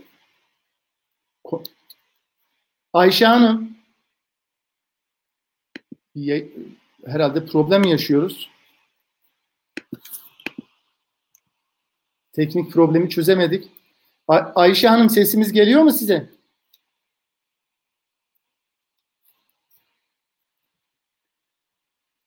Ee, SETA'nın Beyrut patlaması sonrasında düzenlemiş olduğu bir e, online panelin tam ortasındayken yine bir teknik arıza ile karşı karşıyayız. E, ben e, az önce e, küresel ve bölgesel e, aktörlerin Lübnan, Lübnan iç siyasetinin müdahalelerini söyledim. En son İngilizlerin oradaki dürzilere sahip çıktıklarını e, ifade ettim. Yani her bir aktörün doğrudan veya dolaylı olarak destek verdiği bir e, e, devletin iç siyasetinde az önce Mustafa Yetim'in vurguladığı gibi İsviçre gibi bir yapının oydaşma sisteminin ortaya çıkması kısa sürede pek mümkün görünmüyor. Daha doğrusu imkansız gibi. Hele Fransa'nın e, Birleşik Arap Emirlikleri'nin İsrail'le beraber oraya hangi şartlarda nasıl geri döneceğini bilmiyoruz. Bu e, Lübnan yeniden e, inşası konusunda. Ayşe Hanım ses geliyor mu şu anda? Evet hocam siz beni duyabiliyor Tamam. Evet şu anda herhalde düzeldi. Buyurun. E, mikrofonu size bırakıyorum. Teşekkür ediyorum. Öncelikle herkese iyi akşamlar diliyorum. Ee, tabii mevzu Lübnan olunca çok iyi haberlerle ya da güzel şeylerden bahsetmek çok mümkün olmuyor maalesef. Ee, diğer konuşmacılara temelde katılmakla birlikte e, Lübnan'ın ne kadar özel bir yapı olduğunu biraz daha anlamak gerektiğini düşünüyorum. Yani e, Lübnan deyince artık failed state de değil, yani başarısız bir devlet de değil, bir unstate'den, devletsizlik durumundan bahsetmek mümkün. Ortada bizim klasik bildiğimiz ulus devlet tanımını karşılayabilecek bir yapı yok.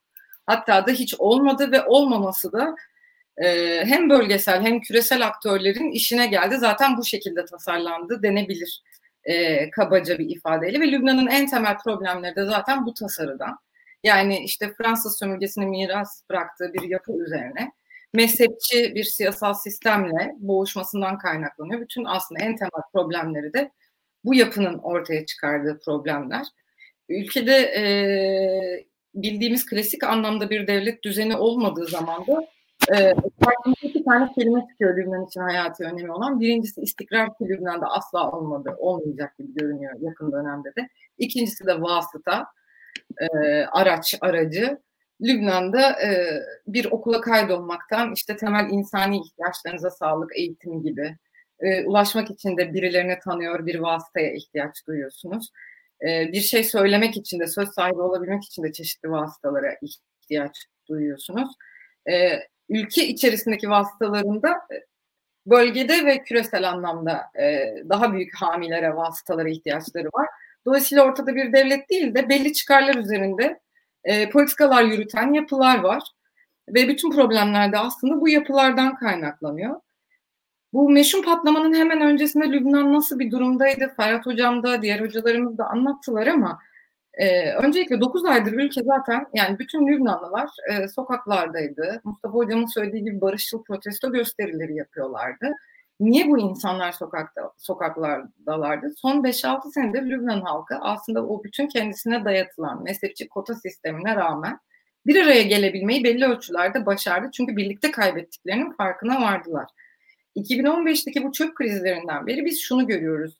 Protesto göstericileri bütün siyasileri hiçbirini dışarıda bırakmadan protesto ediyorlar ülkedeki ve e, bir siyasal sistem değişikliği talebini sürekli dile getiriyorlar. 17 Ekim'de başlayan gösterilerde de e, temel e, istek buydu. Yani bu ekonomik problemler, ülkenin ekonomisi biliyorsunuz artık hiper enflasyon, artık iflas etmiş durumda. Bir Lübnan lirası artık e, bir Amerikan doları affedersiniz 8 bin Lübnan lirasını geçmiş durumda. E, bunun dışında çok ciddi altyapı problemleri var. Birçoğunu İsrail'in e, harap ettiği zamana 2006'ya borçlu Lübnan. Ne elektriği ne suyu hiçbir şey doğru düzgün sağlanamıyor. Başkent Beyrut'ta dahi. Dolayısıyla çok ciddi problemlerle boğuşuyor ve bunların hepsine birden e, bir isyan söz konusu ve temel istek de siyasal sistemin değişikliği talebiydi. Patlama ile yaşanan da tabii ki şu oldu. İlk başta özellikle Lübnan gibi bir ülkede böyle bir patlama meydana gelince e, tabii ki bir sürü sabotaj işte e, odaklı ya da terör eylemi odaklı komplo teorileri ortalıkta dolaştı.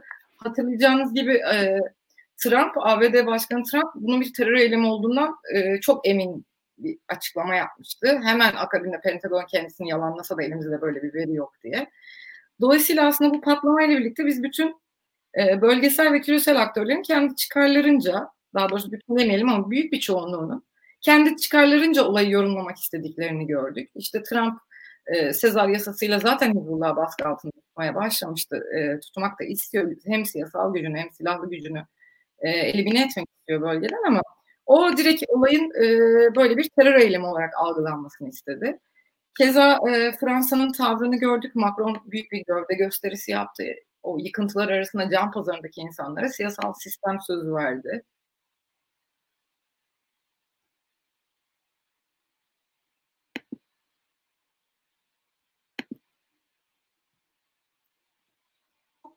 Zorluk evet, bir e, e süreçten gel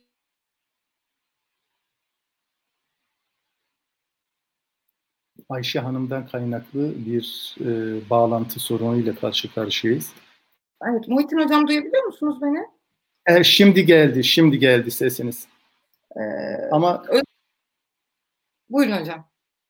E, ha, şimdi geldi, şimdi normalleşti. Bazen gidiyor sesiniz de, buyurun lütfen.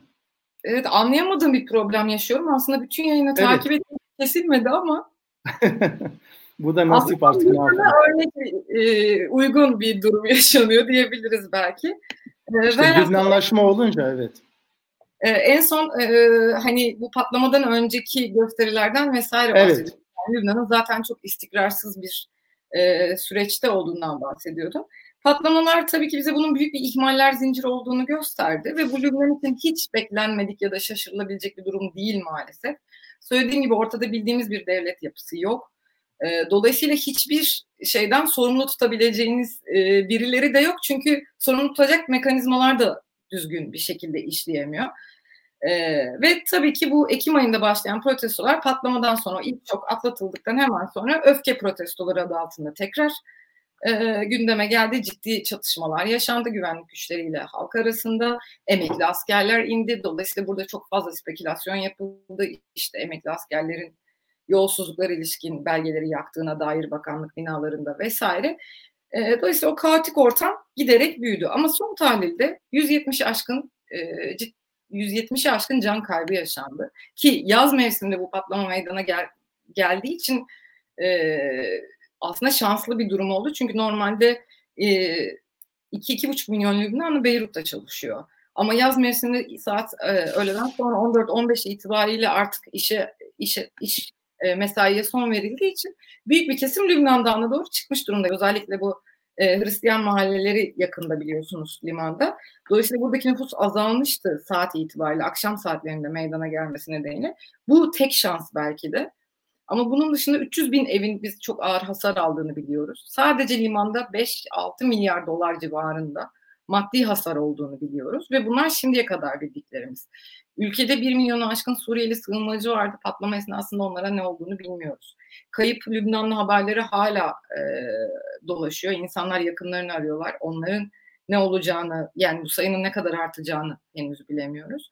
Ama son tahlilde ülke zaten istikrarsızdı ve ekonomik bunalım çok had safhadaydı, ağır e, bunalım içerisindeydi. Şimdi iyice içinden çıkılmaz bir duruma gir, girildi.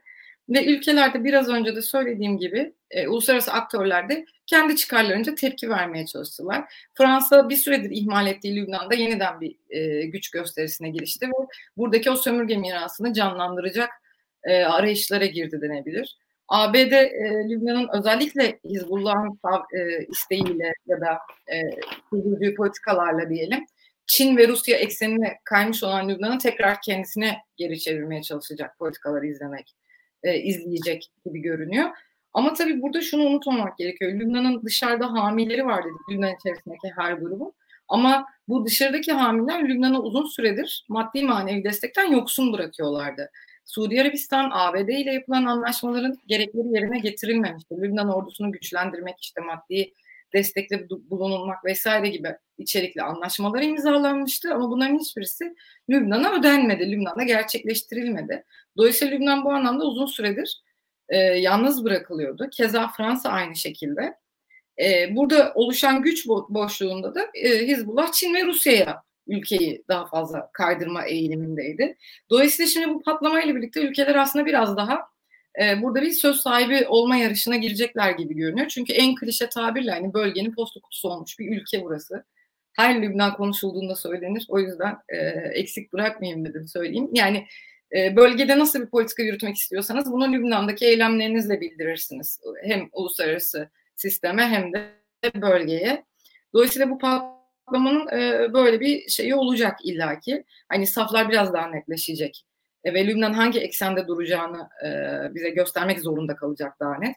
Hizbullah'ın silahsızlandırılması çok konuşulan, çok dillendirilen ve özellikle bu IMF'den yardım süreçlerinde olsun, e, Amerika Birleşik Devletleri'nin sezar yaptırımları çerçevesindeki dayatmalarında olsun sık sık dile getirilen bir durum ama yani Lübnan'ın yanı başında İsrail varken, İsrail'le ilişkiler bu durumdayken ve Lübnan'a işte orduyu güçlendirmek için verilmiş sözler hiçbir zaman yerine getirilmemişken Hizbullah'ın bir anda silahsızlandırılabilmesi çok inandırıcı gelmiyor.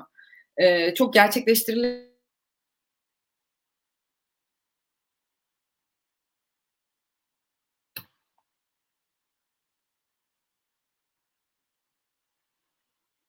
Ses yine gitti. Ayşe Selcan Hanım da. Ayşe Hanım. Sanırım şu, şu an geliyor herhalde. Evet, şimdi geliyor. Ee, dolayısıyla Hizbullah'ın silahsızlandırılmasını çok yakın vadede hani gerçekleştirilebilecek bir politika olarak görmek çok inandırıcı gelmiyor maalesef. Ee, 60 bin civarında milis gücü olan bir yapı, silahlı e, gücü tartışmasız Lübnan ordusunun kat ve kat üstünde. Dolayısıyla e, burada ciddi bir problem var. Bunun dışında ABD, Suudi Arabistan ve Çin-Rusya ekseni bunlar e, bu patlamadan sonra Lübnan'a yaptıkları yardımlarla aslında biraz daha e, ne derecede e, Lübnan'ın konumlanacağını da bize e, anlatacaklar. Biraz daha iç politikaya bakacak olursak da e, soruşturmalar yürütülüyor, 16 kişi tutuklandı vesaire ama ne Lübnanlılarda ne de Lübnan çalışan uzmanlarda soruşturmaların hak, halkı ikna edecek biçimde sonuçlanabileceğini, bu patlamaların müsebbibi olan yani o büyük ihmaller zincirine neden olan kişilerin e, gerçekten yargılanacağı inancı vesaire bunlar oldukça düşük. E, Lübnan yakın tarihine de baktığımızda da hani benzeri durumlarda e, sorunların bunun e, ortaya çıkarılmadığını ya da gerekli cezaları görmediğini e, hepimiz e, gördük. Bu da biraz önce anlattığım o sistemin kendisine has problemleri nedeniyle. Dolayısıyla bu Lübnan için konuşmanın ilk başında söylediğim istikrar ve vasıta kelimeleri, o bu kavramlar e, geçilip Lübnan için çözülmediği sürece yani vasıta anlayışı ortadan kaldırılmadığı ki bunun için de mezhepçi sistemin yok edilmesi gerekiyor. Ve dolayısıyla istikrar sağlanmadığı sürece Lübnan'ı hani çok e, güzel günlerin beklediğini söylemek çok zor. Lübnan manipülasyona her zamankinden daha açık bir halde şu an. Çünkü ortada çok ciddi ekonomik problemler var. Limanda biz ülkenin temel gıda ihtiyaçlarının rezerv edildiği depolarında olduğunu ve bunun çok ağır hasar aldığını biliyoruz. Dolayısıyla ülkenin ciddi ciddi gerçek bir kıtlık tehlikesi de bekliyor. E, ciddi bir e, para yardımına da ihtiyacı var. Dolayısıyla 2015'ten beri halkta görülen bu hani birlikte mezhepler ötesi e, bir araya gelip sorunları birlikte çözme ihtiyacı e, maalesef henüz siyasal bir güce evrilmiş durumda değil. Dolayısıyla da e, Lübnan'da kalıcı e, istikrarı sağlayabilecek olumlu bir yapıyı zorunlu kılacak herhangi bir siyasal güçten maalesef bahsedemiyoruz. Dolayısıyla da bu boşluk nedeniyle Lübnan e, önümüzdeki günlerde de yine e, içinde bulunduğu bunalımdan çok kolaylıkla çıkamayacak gibi görünüyor. Evet. Teşekkür ediyorum Ayşe Selcan Hanım evet. e, açıklamalarınız için. E, yani burada e, gelen bazı sorularda da e, şöyle bir e, e, ifade söz konusu. E, sorularda geçen de bir ifade aslında bizim üzerinde durmamız gereken konulardan bir tanesi. Bir anlamda bu e, geleneksel e, belki Lübnan devletinin e, can damarı olarak dediğimiz limanın ortadan kalkması belki 150 yıllık e, Fransız sömürgesinin aslında kalıntılar altında kalması olarak da ifade edilebilir. Belki bundan sonra acaba o her şeye rağmen mezhepler üstü bir tepkiyle bir araya gelen insanlar e, bunu siyasal sistemin dönüşümüne e, yol açacak bir e, sürece, bir siyasal e, harekete dönüştürebilirler mi? Bu konuda e, arkadaşların açıklamaları haklı olarak hep menfi yönde oldu. Yani bu kadar dışarıdan elin içerisinde olduğu bir yapının istikrara kavuşturulması e, mümkün değil. Çünkü asla Lübnan, Lübnanlıların olmayacak. şu ana kadar olduğu gibi e, küresel ve bölgesel aktörler bunu kendi menfaatleri doğrultusunda kullanmaya devam edecekler. Gelen sorulardan bir tanesi biraz sonra arkadaşlara yönlendireceğim. E, bu yıkılan e, limanı kim inşa edecek? Aslında Türkiye mesela bir davet götürdü. Mersin limanını bir alternatif olarak yani ikame limanı olarak sundu. Kısmen kullanmaya da başlandı. Yani Lübnan'ı e, bir şekilde yalnız bırakmamak adına dediğim gibi slogan atmaktan ziyade doğrudan harekete geçen, sahada karşılığı olan, e, siyaset izleyen bir Türkiye olarak e, böyle bir tavır sergiledi. Ama öbür tarafta e, perde gerisinde duran çok önemli bana göre iki aktör var. Biraz sonra e, soruları yönlendireceğim arkadaşlar belki bu konularda yorum yapabilirler. Onlardan bir tanesi Birleşik Arap Emirlikleri. Dünyada en fazla liman işletmeciliği konusunda ön plana giden devletlerden birisidir. Bu yönü e, piyasada, e, kamuoyunda çok fazla bilinmez ama e, DP World gibi dünyanın en önemli e, liman işletmecisi e, şirketlerden birisi var. E, yani Cebel Ali başta olmak üzere çok fazla etkili aynı zamanda limanı var. Dünya kadar milyar dolarlar kara paranın aklandığı mekanlar olarak ona hizmet ediyor. Dünyanın hemen her tarafında var. Öbür tarafta son zamanlarda e, küresel yayılma sürecinde en önemli araçlar araçları olarak gördüğü e, limanları e, ile ön plana çıkan başka bir devlet daha var. O da Çin. Bu arada biz uluslararası ilişkiler literatüründe küresel hakimiyetin denizlere hakimiyetten geçtiğini genel olarak kabul ediyoruz. Dolayısıyla deniz yollarını, deniz ticaretini kim kontrol edecekse e, küresel hegemonyada daha çok e, ona hizmet edecek. Onun e, iste, e, istediği e, şekilde şekillenecek demektir. Son zamanlarda Çin bu konudaki hamleleri acaba Orta Doğu'da belki yarın öbür gün Lübnan'da nasıl yankı bulacak onu bilmiyorum. Şimdi gelen sorulara bak, baktığım zaman e, ilk önce mesela e, Ferhat Hoca'ya sorabileceğim bir soru var. E, Rusya e, söz sahibi mi veya Rusya neden söz sahibi değil veya değil mi şeklinde bunu farklı şekillerde sormak mümkün. Bu küresel aktörlerin yanına yani sizin az önce ifade ettiğiniz e, bölgesel, geleneksel e, aktörlerin yanına mesela Çin ve Rusya'yı dahil edebilir miyiz?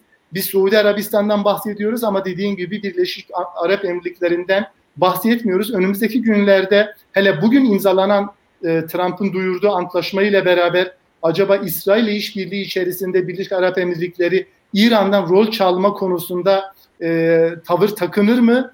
E, bu konuda ne dersiniz Ferhat Hocam? Evet hocam, öncelikle e, Rusya sorusuna başlamak isterim. E, şimdi Rusya'nın e, Soğuk Savaş dönemiyle beraber Orta Doğu'ya angajmanı söz konusu oldu ve geleneksel anlamda e, şimdiye kadar Rusya'nın Lübnan'a yönelik angajmanı e, doğrudan doğruya olmadı. Bir anlamda Suriye ile yakın e, kurmuş olduğu o ideolojik e, silah satışı e, ilişkisi kaynaklı doğal bir etkisi olmuş olabilir ama Rusya'nın Lübnan'la yönelik öncelikli bir politikası Sovyetler döneminde olmadığı gibi Soğuk Savaş sonrası dönemde de zaten Rusya uzunca bir süre Orta Doğu'da düşük angajman gerçekleştiren bir aktör olarak yer aldı. Yeni yeni Rusya işte e, malum Suriye e, iç savaşıyla beraber sahneye çıktı tekrar Orta Doğu'da ve eş zamanlı olarak e, silah satışlarıyla, askeri eğitimlerle, özel askeri şirketleriyle şu anda Kuzey Afrika'da, Afrika boynuzunda ve Orta Doğu'da yeniden aktör olmaya e, başladı. Açıkçası ama ben e, Rusya'nın bu Lübnan patlaması sonra, Beyrut patlaması sonrası e, Lübnan özelinde çok da etkili bir aktör olacağını düşünmüyorum.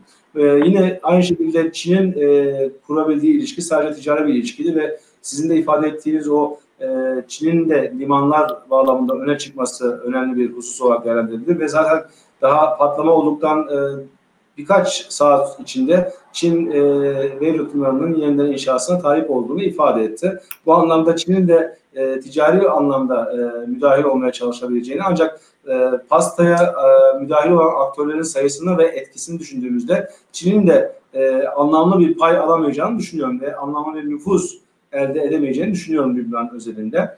E, Birleşik Arap Emirlikleri aslında e, Suudi Arabistan'la birçok konuda ideolojik olarak e, Orta Doğu genelinde beraber e, ortak politika izleseler de o sizin hep ifade ettiğiniz e, DP World başta olmak üzere e, birçok e, yan amacı hatta bazı açılardan da e, asli amacı olan e, liman işletmeleri hakimiyeti dolayısıyla önemli ticari geçiş noktalarında hakimiyet kurmak, üst kurmak tarzında politikalar içinde olduğunu biliyoruz. Bunun benzerini e, şüphesiz e, Lübnan'da gösterecektir ama e, gelenekselleşmiş bir şekilde baktığımızda e, şimdiye kadar e, daha çok e, Lübnan üzerinde e, Suudi Arabistan'ın daha e, etkili bir aktör olduğunu gördük özellikle Sünni Araplar üzerinde. Ama bir e, denklem değiştirici olmasa bile e, olaya yeni bir boyut katması açısından bugün açıklanan Birleşik Arap Emirlikleri İsrail Anlaşması e, anlamlı ve önemli ve e, bir aşamada Suudi Arabistan yanında Birleşik Arap Emirlikleri'nin de ama beraber girmesini e, beraberinde getirebilir.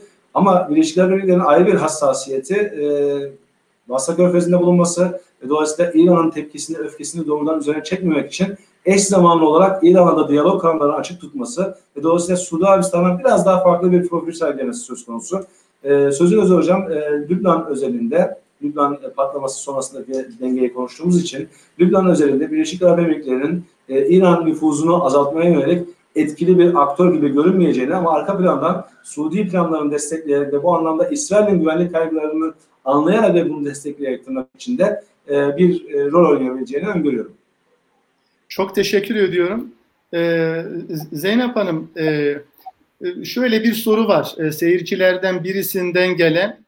E, bu Lübnan halkının bir kesiminin en azından e, seyircimiz öyle demiyor ama ben ilave edeyim. Bir kesiminin Fransa'ya bağlanma isteğinin nedeni nedir?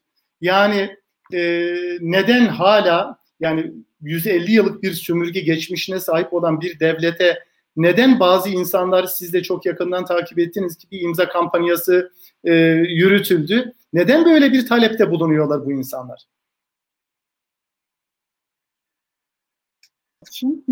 Sesim geliyor sanırım.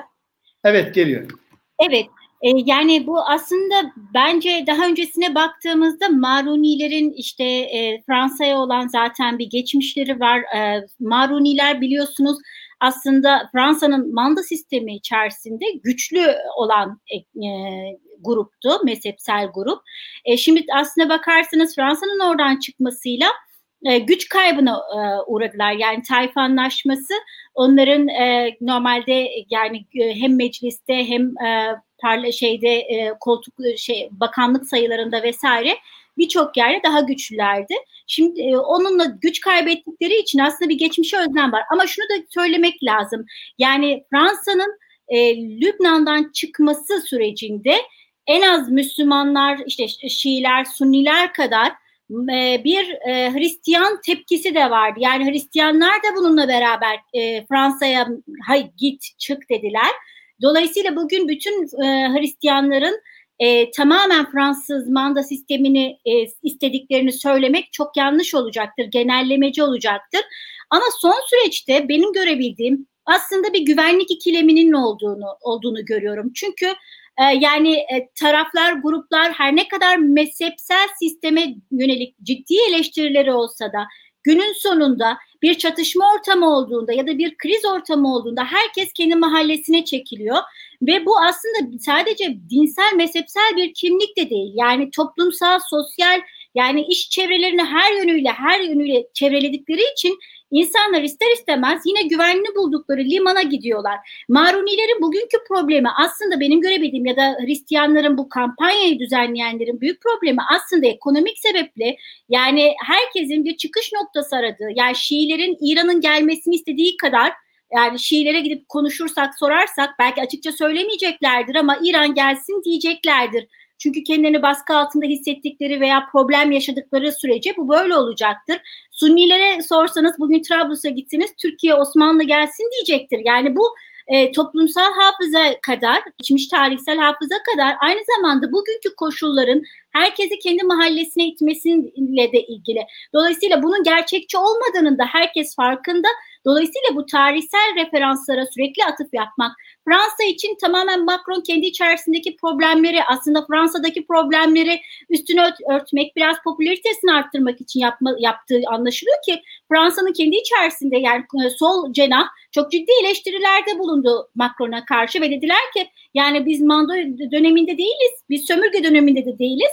E, bırak Lübnan'ı gel Fransa'nın sorunlarını çözelim dediklerini de biliyoruz. Dolayısıyla bunlar birazcık popülist e, yaklaşımlar. Yani hem o imza toplayanlar hem e, yani gel problemlerimizi çöz diyenler hepsinin birazcık popülist, birazcık sahneye e, yani seyirciye oynamak olduğunu düşünüyorum.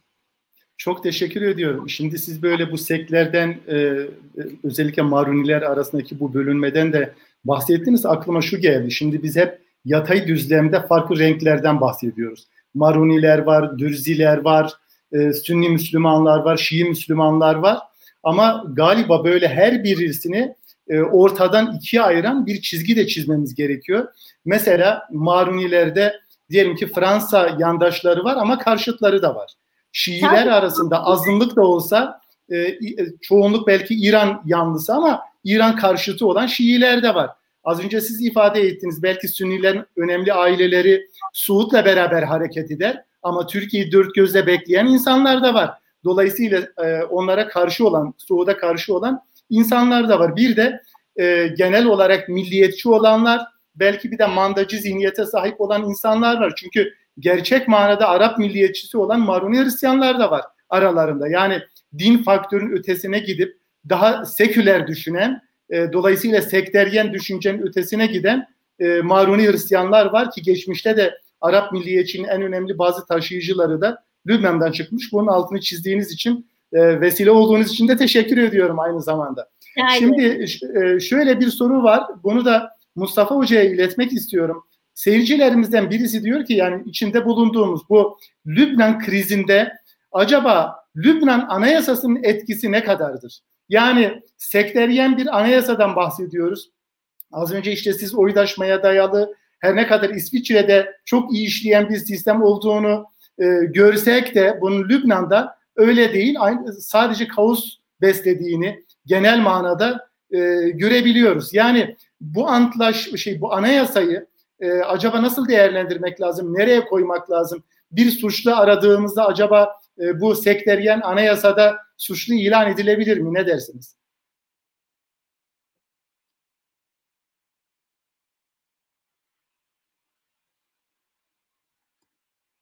Bahsediyoruz. 26 yılıydı sanırım Fransa ilk e, bu e, 20 yılında oluşturuyor ama 26 yılında e, temel e, işte Lübnan'ın devlet sistemini, siyasi sistemini oluşturduğu bir metin. E, sonrasında bağımsızlık kazandığı göreli bir bağımsızlık işte e, Sünni ve Maruni uzlaşısına dayalı bir ulusal pakt var 1943. E, sonrasında Taif Anlaşması, e, sonraki süreçte Doğa Anlaşması, 2008 yılında yine Hizbullah'la Hariri taraftarları o e, klasik 8 Mart 14 Mart uzlaş e, problemlerinin çok yoğun olduğu dönemler. Dolayısıyla bir Lübnan Anayasası'ndan bahsetmek yani süreç içerisinde sürekli değişime uğramış ama burada altı çizilmesi gereken nokta şu değişime uğrarken hep yeniden bir mezhebileşme olmuş. Yani e, benim yine ileri sürdüğüm argümanlardan bir tanesiydi bu altını çizmek lazım e, söz açılmışken.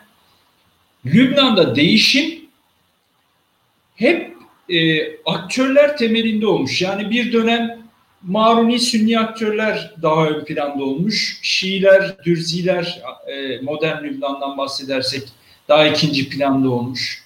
Daha ötesine gittiğimizde Dürziler mesela çok önemli. Lübnan Dağı bölgesi dediğimiz yerde Hristiyanlar ve Dürzilerin geleneksel coğrafyaları.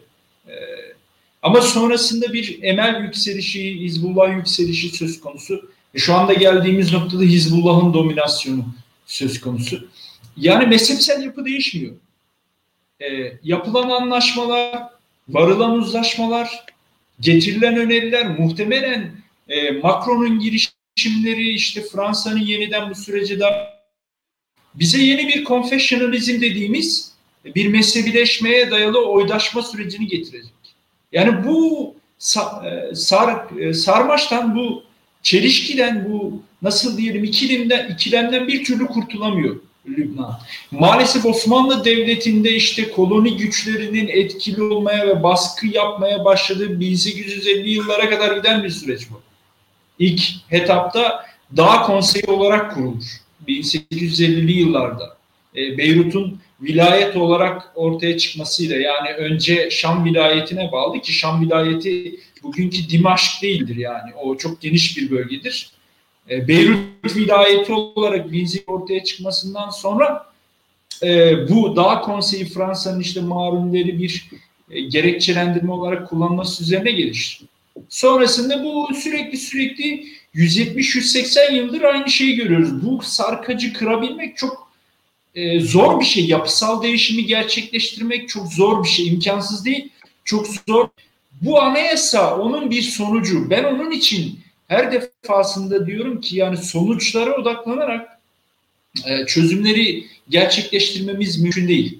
Asıl e, derindeki kökleri ortadan kaldırmadan derindeki problemleri yani mesela siz atıyorum Allah göstermesin çok ciddi bir hastalığınız var. E, yani işte kötü ciddi bir hastalık. Öksürüyorsunuz sanıyorsunuz ki gripim. E, işte gidiyorsunuz eczaneye e, grip ilacı alıyorsunuz. Halbuki derinde çok daha ciddi bir sorununuz var. Bunu ortadan kaldırmadığınız sürece o sorunlar zuhur etmeye devam edecek, ortaya çıkmaya devam edecek. Lübnan Anayasası da böyle bir derindeki problemin bir sonucu ve bu sonucu pekiştiren bir gelişme. Bunun altını çizerim hocam. Çok teşekkür ediyorum. Ee, bir soru da e, Ayşe Hanım'a yönlendirmek istiyorum. Seyircilerimizden birisi de e, konunun e, e, liman boyutu ile ilgili bir soru sormuş. E, acaba kimler bu inşa sürecine katılabilir e, ve kimler e, bundan istifade eder? Yani her müdahil olan e, buraya belki Lübnan'ın geleceğinde e, çok etkili olabilecek bir siyaset izler mi? E, bu hani milyar dolarlık bir hasarın olduğu yerde e, bu limanın e, yeniden inşa edilmesinde dolayısıyla devletin yeniden inşa edilmesinde kim nasıl bir rol oynayabilir? Siz ne öngörürsünüz? Öncelikle şöyle tabii e, limanda yaklaşık şu an bildiğimiz en az 5 ya da 6 milyar dolar civarında bir hasar oldu. Bu da sadece limanın içerisinde. E, bu konuda tabii Türkiye'nin e, Mersin Limanı'nı önermesiyle başlayan bir girişim var. Yani e, liman inş, yeniden onaranıp hizmete açılıncaya kadar bizim limanımızı kullanabilirsiniz e, dedik. Ama ilk etapta tabii ki sadece Türkiye değil bütün ülkeler bölgede etkin olmak isteyen bütün ülkeler çeşitli önerilerle geldi. Çin e, tartışılan ülkelerden bir tanesi. Yani Çin'in bu limanı yeniden inşa edebileceği. Ama bu biraz önce konuşurken de söylemiştik hani bu iki eksen arasında Lübnan'ın Hizbullah'ın da politikalarının etkisiyle bir Rusya-Çin tarafına doğru e, gidişi söz konusu. Fakat bu diğer e, geriye kalan bütün uluslararası aktörler de buna karşı çıkıyorlar. Yani bu ne Amerika'nın ne işte Suudi Arabistan ya da Körfez ülkelerinin isteyebileceği bir gelişme. Keza Körfez ülkelerinin de e, limanın yeniden inşasına talip olduğunu biliyoruz. E, şu an için yani elimizde şimdiye kadarki var olan e, bilgilerle limanı şu ülke yapar demek çok zor. Ama şunu öngörmek e, zor değil. Limanı inşa edecek ülke evet Lübnan yeniden inşa edilebilir mi kısa vadede? Evet edilemez ama Lübnan'da orta ve kısa vadede söz sahibi olacak e, ülkeler bugün limanı da inşa edecek olan ülkeler e, diyebiliriz. Teşekkür ediyorum. Ee, şu, şöyle bir e, Ferhat Hoca'ya yeniden dönüp e, şöyle bir soru sormak istiyorum. E, hem bir yorum hem bir soru aslında. Evet. Şimdi e, Lübnan'a nüfuz eden devlet bir tane değil. Evet. Şimdi e, olan biteni ben dikkate aldığım zaman şöyle bir okuma yapmak geliyor içimden. Bir tarafta e, az önce sizlerin ifade ettiğiniz üzere mesela Hizbullah ve e, İran e, Fransa ile daha yakın ilişkiler içerisinde. Belki Marunilerle Hizbullah'ın biraz daha yakın ilişkiler içerisinde olması nedenlerinden birisi olarak bu görülebilir. Öbür tarafta bakıyorsunuz ki başka bir eksen var. Birleşik Arap Emirlikleri, Suudi Arabistan, İsrail, belki de uzaktan Amerika Birleşik Devletleri. Amerika Birleşik Devletleri'nin de böyle bir etkisi. Şimdi e, Çin ve Rusya'yı çok etkili olmayacak şekilde devre dışı bırakırsak bu iki e, eksen arasında nasıl bir ilişki var? Mesela Fransa aynı zamanda NATO üyesi, Avrupa Birliği üyesi, İsrail'le veya genel manada Amerika ile olumlu ilişkilere sahip. Hatta Birleşik Arap Emirlikleri ile de ilişkileri iyi olan bir devlet. Ama bu karşı karşıya gelişi siz nasıl yorumlarsınız? İlaveten yani bir ikinci e, boyut olarak söyleyeyim. Bunun Doğu Akdeniz boyutu e, ne olabilir? Siz bu sorunların Doğu Akdeniz'e bir yansıması olacağını düşünüyor musunuz? Teşekkür ederim hocam. Şimdi e, birincisi e, Orta Doğu'nun özellikle e, Soğuk Savaş sonrası dönemde ama özellikle de Arap Baharı'ndan sonra e, ortaya çıkan yeni bir özelliği e, sorunların çok parçalı hale gelmesi. Dolayısıyla devletlerin ittifak ve işbirliklerinde, bloklaşmalarda, gruplaşmalarda e, tabiri caizse parça başı çalışma, yani case by case gitmeleri. E, bir alanda işbirliğine gittiği bir aktörle diğer alanda e, farklı bir pozisyon almaları söz konusu olabiliyor. Hatta aynı olayın içinde yani örneğin Suriye konusunda veya Libya konusunda e, bir cephede işbirliği yapılırken aynı krizin farklı reçesinde farklı tutumlar takınılabiliyor. E, açıkçası ben Fransa'nın pozisyonunu orada e, çok Fransa merkezli ve dolayısıyla e, Fransa'nın çıkarlarını önceleyen bununla beraber eskisi kadar o ittifak veya işbirliği dinamiklerini e, çok fazla önemsemeyen biraz oportunist bir veya pragmatist bir tavır olarak e, değerlendiriyorum. E, zira Fransa'nın meselesi sadece e, Lübnan'daki İran etkisi değil, e, ABD'nin İran'a karşı sert tavrında da Fransa biraz daha farklı bir pozisyon alıyor. Ama diğer bir yandan sizin de ifade ettiğiniz gibi İsrail'le çok yakın ilişkileri var ilk İsrail'in kuruluşundan bu yana. Dolayısıyla bir yanda işbirliğinin olması diğer alandaki işbirliğine engel olarak görmüyor ki aslında bu da biraz bölgenin yeni gerçekliği. Yani Orta Doğu'nun yeni gerçekliklerinden bir tanesi. Ben bu şekilde değerlendiriyorum hocam.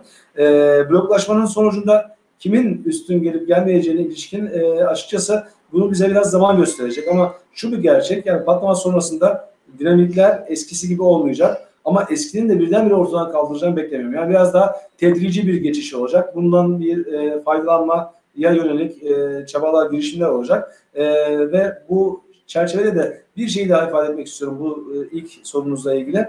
Biraz önce konuştuk bölgesel güçlerin çok fazla e, müdahale ettikleri belki de en fazla müdahale müdahil oldukları ülkenin Lübnan olması. Ama burada e, bir sorumluluğun diğer tarafını e, ihmal etmememiz gerekiyor belki de. O da Lübnanlı yerel aktörler. Dolayısıyla yerel elitler. Onlar da aslında e, bu mücadeleden ve e, angajmanlardan, müdahalelerden faydalanan aktörler. Hatta şu anki sistemin belki de en e, bozuk olmasındaki en büyük sorumluluk sahibi aslında e, Lübnan'daki o yerleşik elitler ki Lübnan halkının büyük çoğunluğu buna rahatsızlık duyuyor. Doğu Akdeniz'le ilgili sorunuza e, geldiğimde hocam e, açıkçası ben e, Lübnan'ın Doğu Akdeniz'deki özellikle bu enerji jeopolitiğinde e, belki de o Doğu Akdeniz'i çevreleyen ülkeler arasında en edilgen aktör olarak görüyorum. Yani politikalar belirleyici veya gönderici değil de e, izleyip politikaları en son belki de e, bir angajman geliştirecek, bir yanıt verecek aktör olarak ifade edebilirim. Ama tabii ki bu a, yanıtı vermesinde de şu anda patlama sonrasındaki dinamikler etkili olacak. Yani patlama sonrasında Lübnan siyasetinde hangi aktörler e, ve ne derece Lübnan siyasetinde ağırlığını koruyacak veya arttıracak, değiştirecek. Yani örneğin e, Fransa ile e, İran bu anlamda belki de Lübnan üzerinde uzlaşacaklar. Yani Doğu Akdeniz'deki e, enerji politiğinde her ne kadar İran olmasa bile e, en nihayetinde Türkiye'nin e, bölgesel nüfuzunun etkisinin artmasından hoşlanmayan bir İran ile karşı karşıyayız. Bu anlamda İran'la bir dengeleme faaliyeti olarak e, Hizbullah üzerinden e, Türkiye'nin dengelenmesi bağlamında sessiz kalması, en azından zımni destek vermesi, kendi destek vermesi mümkün olabilir. Ama dediğim gibi yani Lübnan burada belki de İsrail'den bile sonra pozisyon olacak taraf olarak görüyorum. Çok teşekkür ediyorum. Ee, şimdi soruları tükettik. Ee, bundan sonra e, diğer arkadaşlar aslında Ferhat Hoca e, sizinle başlayalım isterseniz. E, kısa kısa e, son e, sözlerinizi alabilir miyiz? Eğer varsa sizin yani siz ikinci, ikinci defa hak, e, söz hakkı aldınız da. Evet buyurun lütfen. Sağ olun.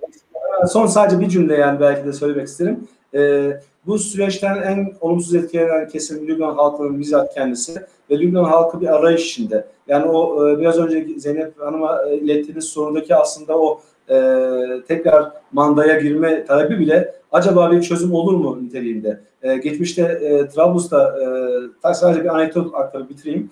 E, Trablus'ta başıma gelen bir şey. Bir akademisyen e, ciddi bir şekilde bana şunu sordu.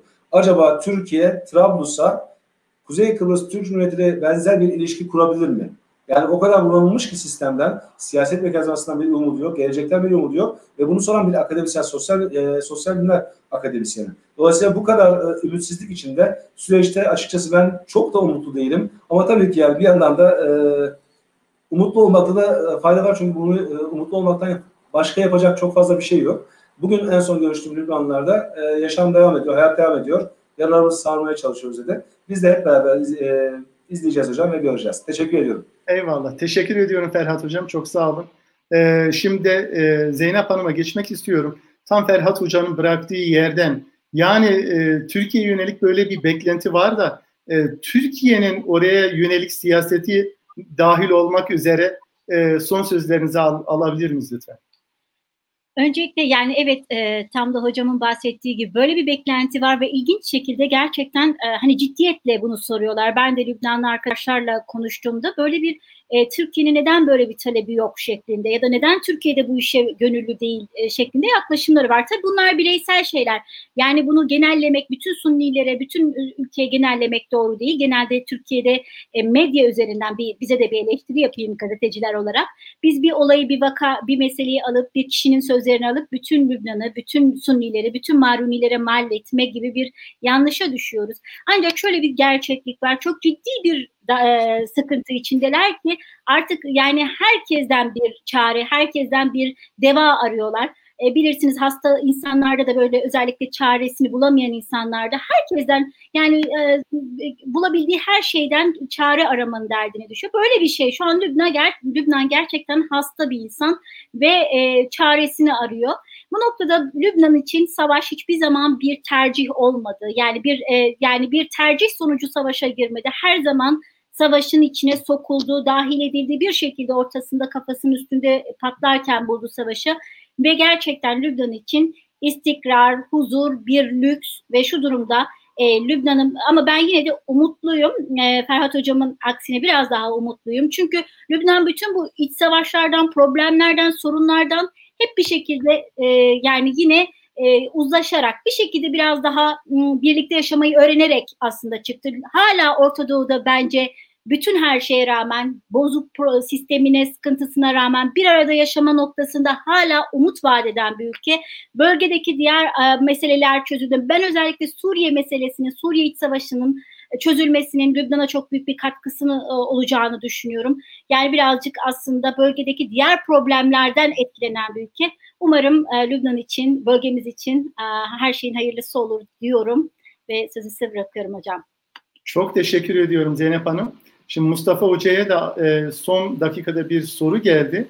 E, onu da irtibatlandırarak sormak istiyorum. Diyor ki e, Ramazan isminde bir e, izleyicimiz e, Lübnan'da laik bir sistem kurulabilir mi? Veya teknokrat hükümet kurulabilir mi?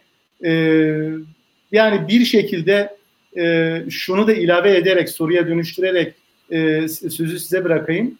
E, aslında barış içinde bir arada yaşama ilkesinin yüzyıllar boyunca uygulandığı bir coğrafyadan bahsediyoruz. Yani böyle bir geçmişe, böyle bir geleneğe sahip bu topraklar. Filistin toprakları öyle, Suriye, Lübnan toprakları öyle. İşte acaba e, bu hani laiklik veya teknokrat hükümet e, gibi uygulamaları olabilir mi veya bu uygulama olursa diyelim acaba çözüm olabilir mi diye e, size sorayım.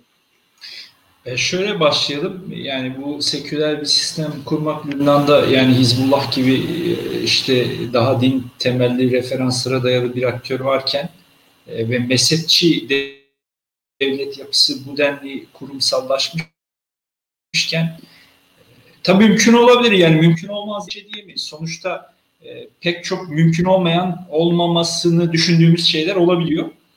Ama elimizdeki veriler e, bunun olmayacağı olmasının çok mümkün olmadığı e, yönünde e, maalesef. E, Lübnan'da sizin bahsettiğiniz barışçıl bir ortamın sağlanması ya burada dominant bir aktörün ortaya çıkması tabii bu benim varsayımım. E, yanlışlanabilir şeyler bunlar. E, yani geçmişte Osmanlı'nın kurduğu düzen gibi veya işte e, tabii burada düzen ve adalet ilişkisi paralel olmuyor. Onu kaçırmamak lazım. O klasik İngiliz teorisi, İngiliz okulundan alırsak düzen ve mesela tabii ki her düzende bazen ikincil konumda olan haksızlıklar yaşayabilen gruplar olabilir. Ama düzen kurmak e, ben, ben benim de önemsediğim bir şey.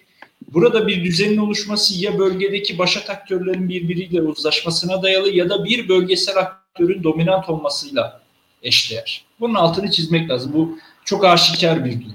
Ya bölgede çatışmacı çatışma halinde olan işte Türkiye'dir, İran'dır, Suudi Arabistan'dır son dönemde ön plana çıkan aktörlerden e, bahsedersek önceden iki kutuplu yapıydı. Şimdi Türkiye'nin e, işte bölgede aktif olmasıyla bu üç kutuplu yapıyı andıran bir gelişme e, ya da e, bir kutubun işte Amerika'nın Latin Amerika'da, Amerika kıtasında, Rusya'nın kendi kıtasında, Çin'in keza yani bunlar tabii e, oralara çok iyi bir adalet geldiği anlamına gelmiyor ama bahsettiğim şeyin farklı olduğunu söylemek isterim tekrar.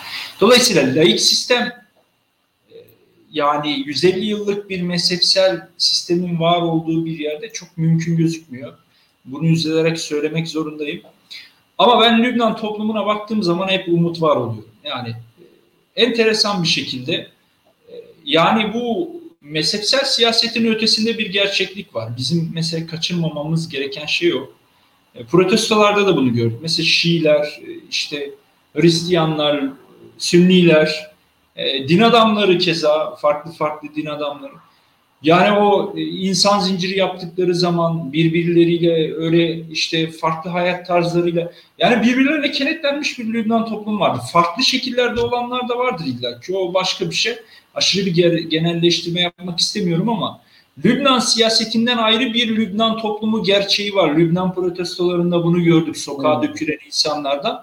Ama maalesef Lübnan toplumunu, Lübnan gerçeğini, Lübnan siyaseti domine ediyor. Mesela Hizbullah alternatif bir şey oluşum ortaya çıkmasına izin vermez. Vermiyor. Emel vermiyor. Saat Hariri, Gelecek Hareketi vermiyor. Bunların nasıl ortaya çıkabilir? Mesela o kadar protesto oldu herhangi bir siyasi harekete dönüşmedi. Demokratik seçimler diyoruz. Lübnan iyi kötü demokrasilerden bir tanesi katılımlara bakıyoruz. Yüzde 40 tamamen umut kesilmiş e, durumda bir gerçeklik söz konusu. Yani o, o anlamda bizim umutsuzluğumuz o. Yani umudumuz ve umutsuzluğumuz maalesef o işte örnek verdiğim e, ilk girişte söylediğim e, o, o, e, uluslararası otel ve e, Beyrut'un merkezindeki o çok kültürlü yapıyla alakalı bir şey. Türkiye çok önemli. Yani hocam bunu bu hani ülkede iş yapan bu ülkeye ait bir vatandaş olduğumuz e, gerçeğinin dışında bir şey olarak söylüyorum. Yani Lübnan'ın mesela neye ihtiyacı var? Suya ihtiyacı var, elektriğe ihtiyacı var. Çok basit şeyler. Bunlar sorunlar çözebilir. Tür e, şeyin e, ulaşıma ihtiyacı var, eğitime ihtiyacı var. Türkiye'nin çok güçlü altyapısı var bu konularda. Ben oraya gittiğimde ilk gördüğüm şeyler o. 1970'lerde bizim kullandığımız minibüsler gibi minibüs şeyleri kullanıyorlar. Yani mesela basit çözümler getirilebilir. Ve Türkiye'nin bu konuda çok ciddi altyapısı var. E, keza model olarak da bu şekilde bir katkı sağlayabilir. Orada Türkmenlerle ilgili zaten e, panelistlerimiz söyledi. Diğer destek veren kuruluşlar var. Bizim orada sivil toplum kuruluşlarımız var. Yunus Emre Enstitüsü, TİKA'nın çok aktif olduğu e, alanlar var. Dolayısıyla Türkiye'nin burada olması gerekir. Hani birileri yine belki ne işimiz var e, meselesi olacak ama e, buralarda olması gerekiyor. Son sözüm. Te- teşekkür ediyorum Mustafa Hocam. Yani bu bizi aslında çok ilginç bir yere getiriyor. Yani bütün Orta Doğu halkları için söyleyebilirim. Bir şekilde halklar ile e, yöneticiler bakış açıları birbirleriyle kıyaslandığında halkların daha yapıcı olduğunu görüyoruz. Yani özellikle halktan kopuk rejimler dikkate alındığı zaman yani bir kere Orta Doğu'da popüler rejim yok. Yani halktan destek alan rejim yok. E, pek çok yerde bir adam veya işte bazı yerlerde aile, bir aile veya bazı ailelerin etkisi söz konusu. Ben burada e, Ayşe Selcan e, Hanım'a bir e, soru yönelterek onun son sözlerini almak istiyorum. O da şu, yani e, halkların böyle siyaset üstü tabir caizse sekteryen olmayan bir ses e, yükseltmesi belki o oydaşmacı yapının ötesine giden e, normal e, belki hizmete dayalı e, bir demokratik düşüncenin gelişmesine yol açabilir mi önümüzdeki günlerde veyahut da e, bu sekteryen siyaset devam eder mi? Son sözlerinizle beraber bu sorunun cevabını da sizden bekliyoruz. Buyurun lütfen. Evet, teşekkür ediyorum. Yani şöyle e, sekret, e, sekteryen sistem devam ettikçe Lübnan'ın sorunları bitmeyecek. Çünkü Lübnan'ın hemen hemen bugün karşılaştığı, yaşadığı her problemin temelinde bu mezhep kotasına dayalı sistem var. Çünkü bu sadece seçimde ya da meclis içerisinde gördüğümüz yapıda yok. Bu ülkenin bütün kılcal damarlarına nüfuz etmiş durumda. Yani bir özel şirkette de işte yöneticinin hangi mezhepten olacağı, memurun hangi mezhepten olacağı, kaç kişinin hangi mezhepten nasıl çalışacağı belli. Ee, devlet kurumlarında da böyle, işte başvuracağınız okullarda da böyle. Dolayısıyla bu o kadar her yere işlemiş bir yapı ki bu değişmediği sürede Lübnan hiçbir problemini çözemeyecek. Ee, ve haklısınız. Yani uzun süredir Lübnan halkı e, bu yapıya isyan ediyor ve bu yapının artık hani bütün dertlerinin temelinde olduğunu fark etmiş durumda. Ve bu anlamda da Mustafa Hoca'ya katılıyorum. Yani halk siyasilerden çok daha önde. Zaten bu mezhep kotasına dayalı sistemin sistemden karlı çıkan tek bir e, grup var. Bizim zaim dediğimiz siyasal elitler grubu. Yani sünni bir zaimseniz de, maruni bir zaimseniz de siz kendi mezhebinize e, biçilmiş sınırlar dahilinde karlı çıkabilirsiniz bu sistemden. Ama sizin halkınız, sizin insanlarınız hep kaybederler. Lübnan'daki problem buydu ve halk da artık hani kaybettiğinin farkında ve daha birlikte e, işte kullun yani kullun diyorlar e, protestolarda. Hepimiz birimiz diyorlar ve hiçbirini istemediklerini söylüyorlar siyasilerin. Dolayısıyla Lübnan için tek çıkış bu. Ama şimdiye kadar bu birleşme yani ta çöp kriziyle milatlandırabileceğimiz çünkü en somut örneklerini o zaman 2015'te görmüştük. Ee, insanların birleşebildiğinin artık mezheplerin ötesinde bir araya gelebildiğinin. Şu ana kadar ciddi bir siyasal güce evrilemediler. Ciddi siyasal bir yaptırım e, ortaya koyabilecek bir güce evrilemedi bu yapı. Sadece yerel belediye seçimlerinde şeyi görmüştük. E, bu protestoculardan ortaya çıkmış bir sivil toplum unsurunun e, artık siyasette de varız dediğini ilk kez o zaman görmüştük ama o zamanki yaptıkları açıklamada şuydu. Bugün siyasetten hiçbir gücümüz olmadığını biliyoruz e, ve hiçbir şey ifade edemeyeceğimizi, kazanamayacağımızı da biliyoruz. Ama artık Lübnanlıların bir şeyin farkında olması gerekiyor. Biz bu eski köhne sistemle yönetilmek durumunda değiliz. Dolayısıyla bir şeyleri değiştirebiliriz. Ee, ben de Lübnan adına umutluyum son cümlemi söylemek gerekirse. Çünkü Lübnan'da e, çok sık söylenen bir şey vardır. Lübnan'da bombalar patlar, başınıza ülke yıkılır. Ama günün sonunda masa örtülerini sirkeler, üstüne tabaklarınızı koyar, yemeklerinizi yersiniz.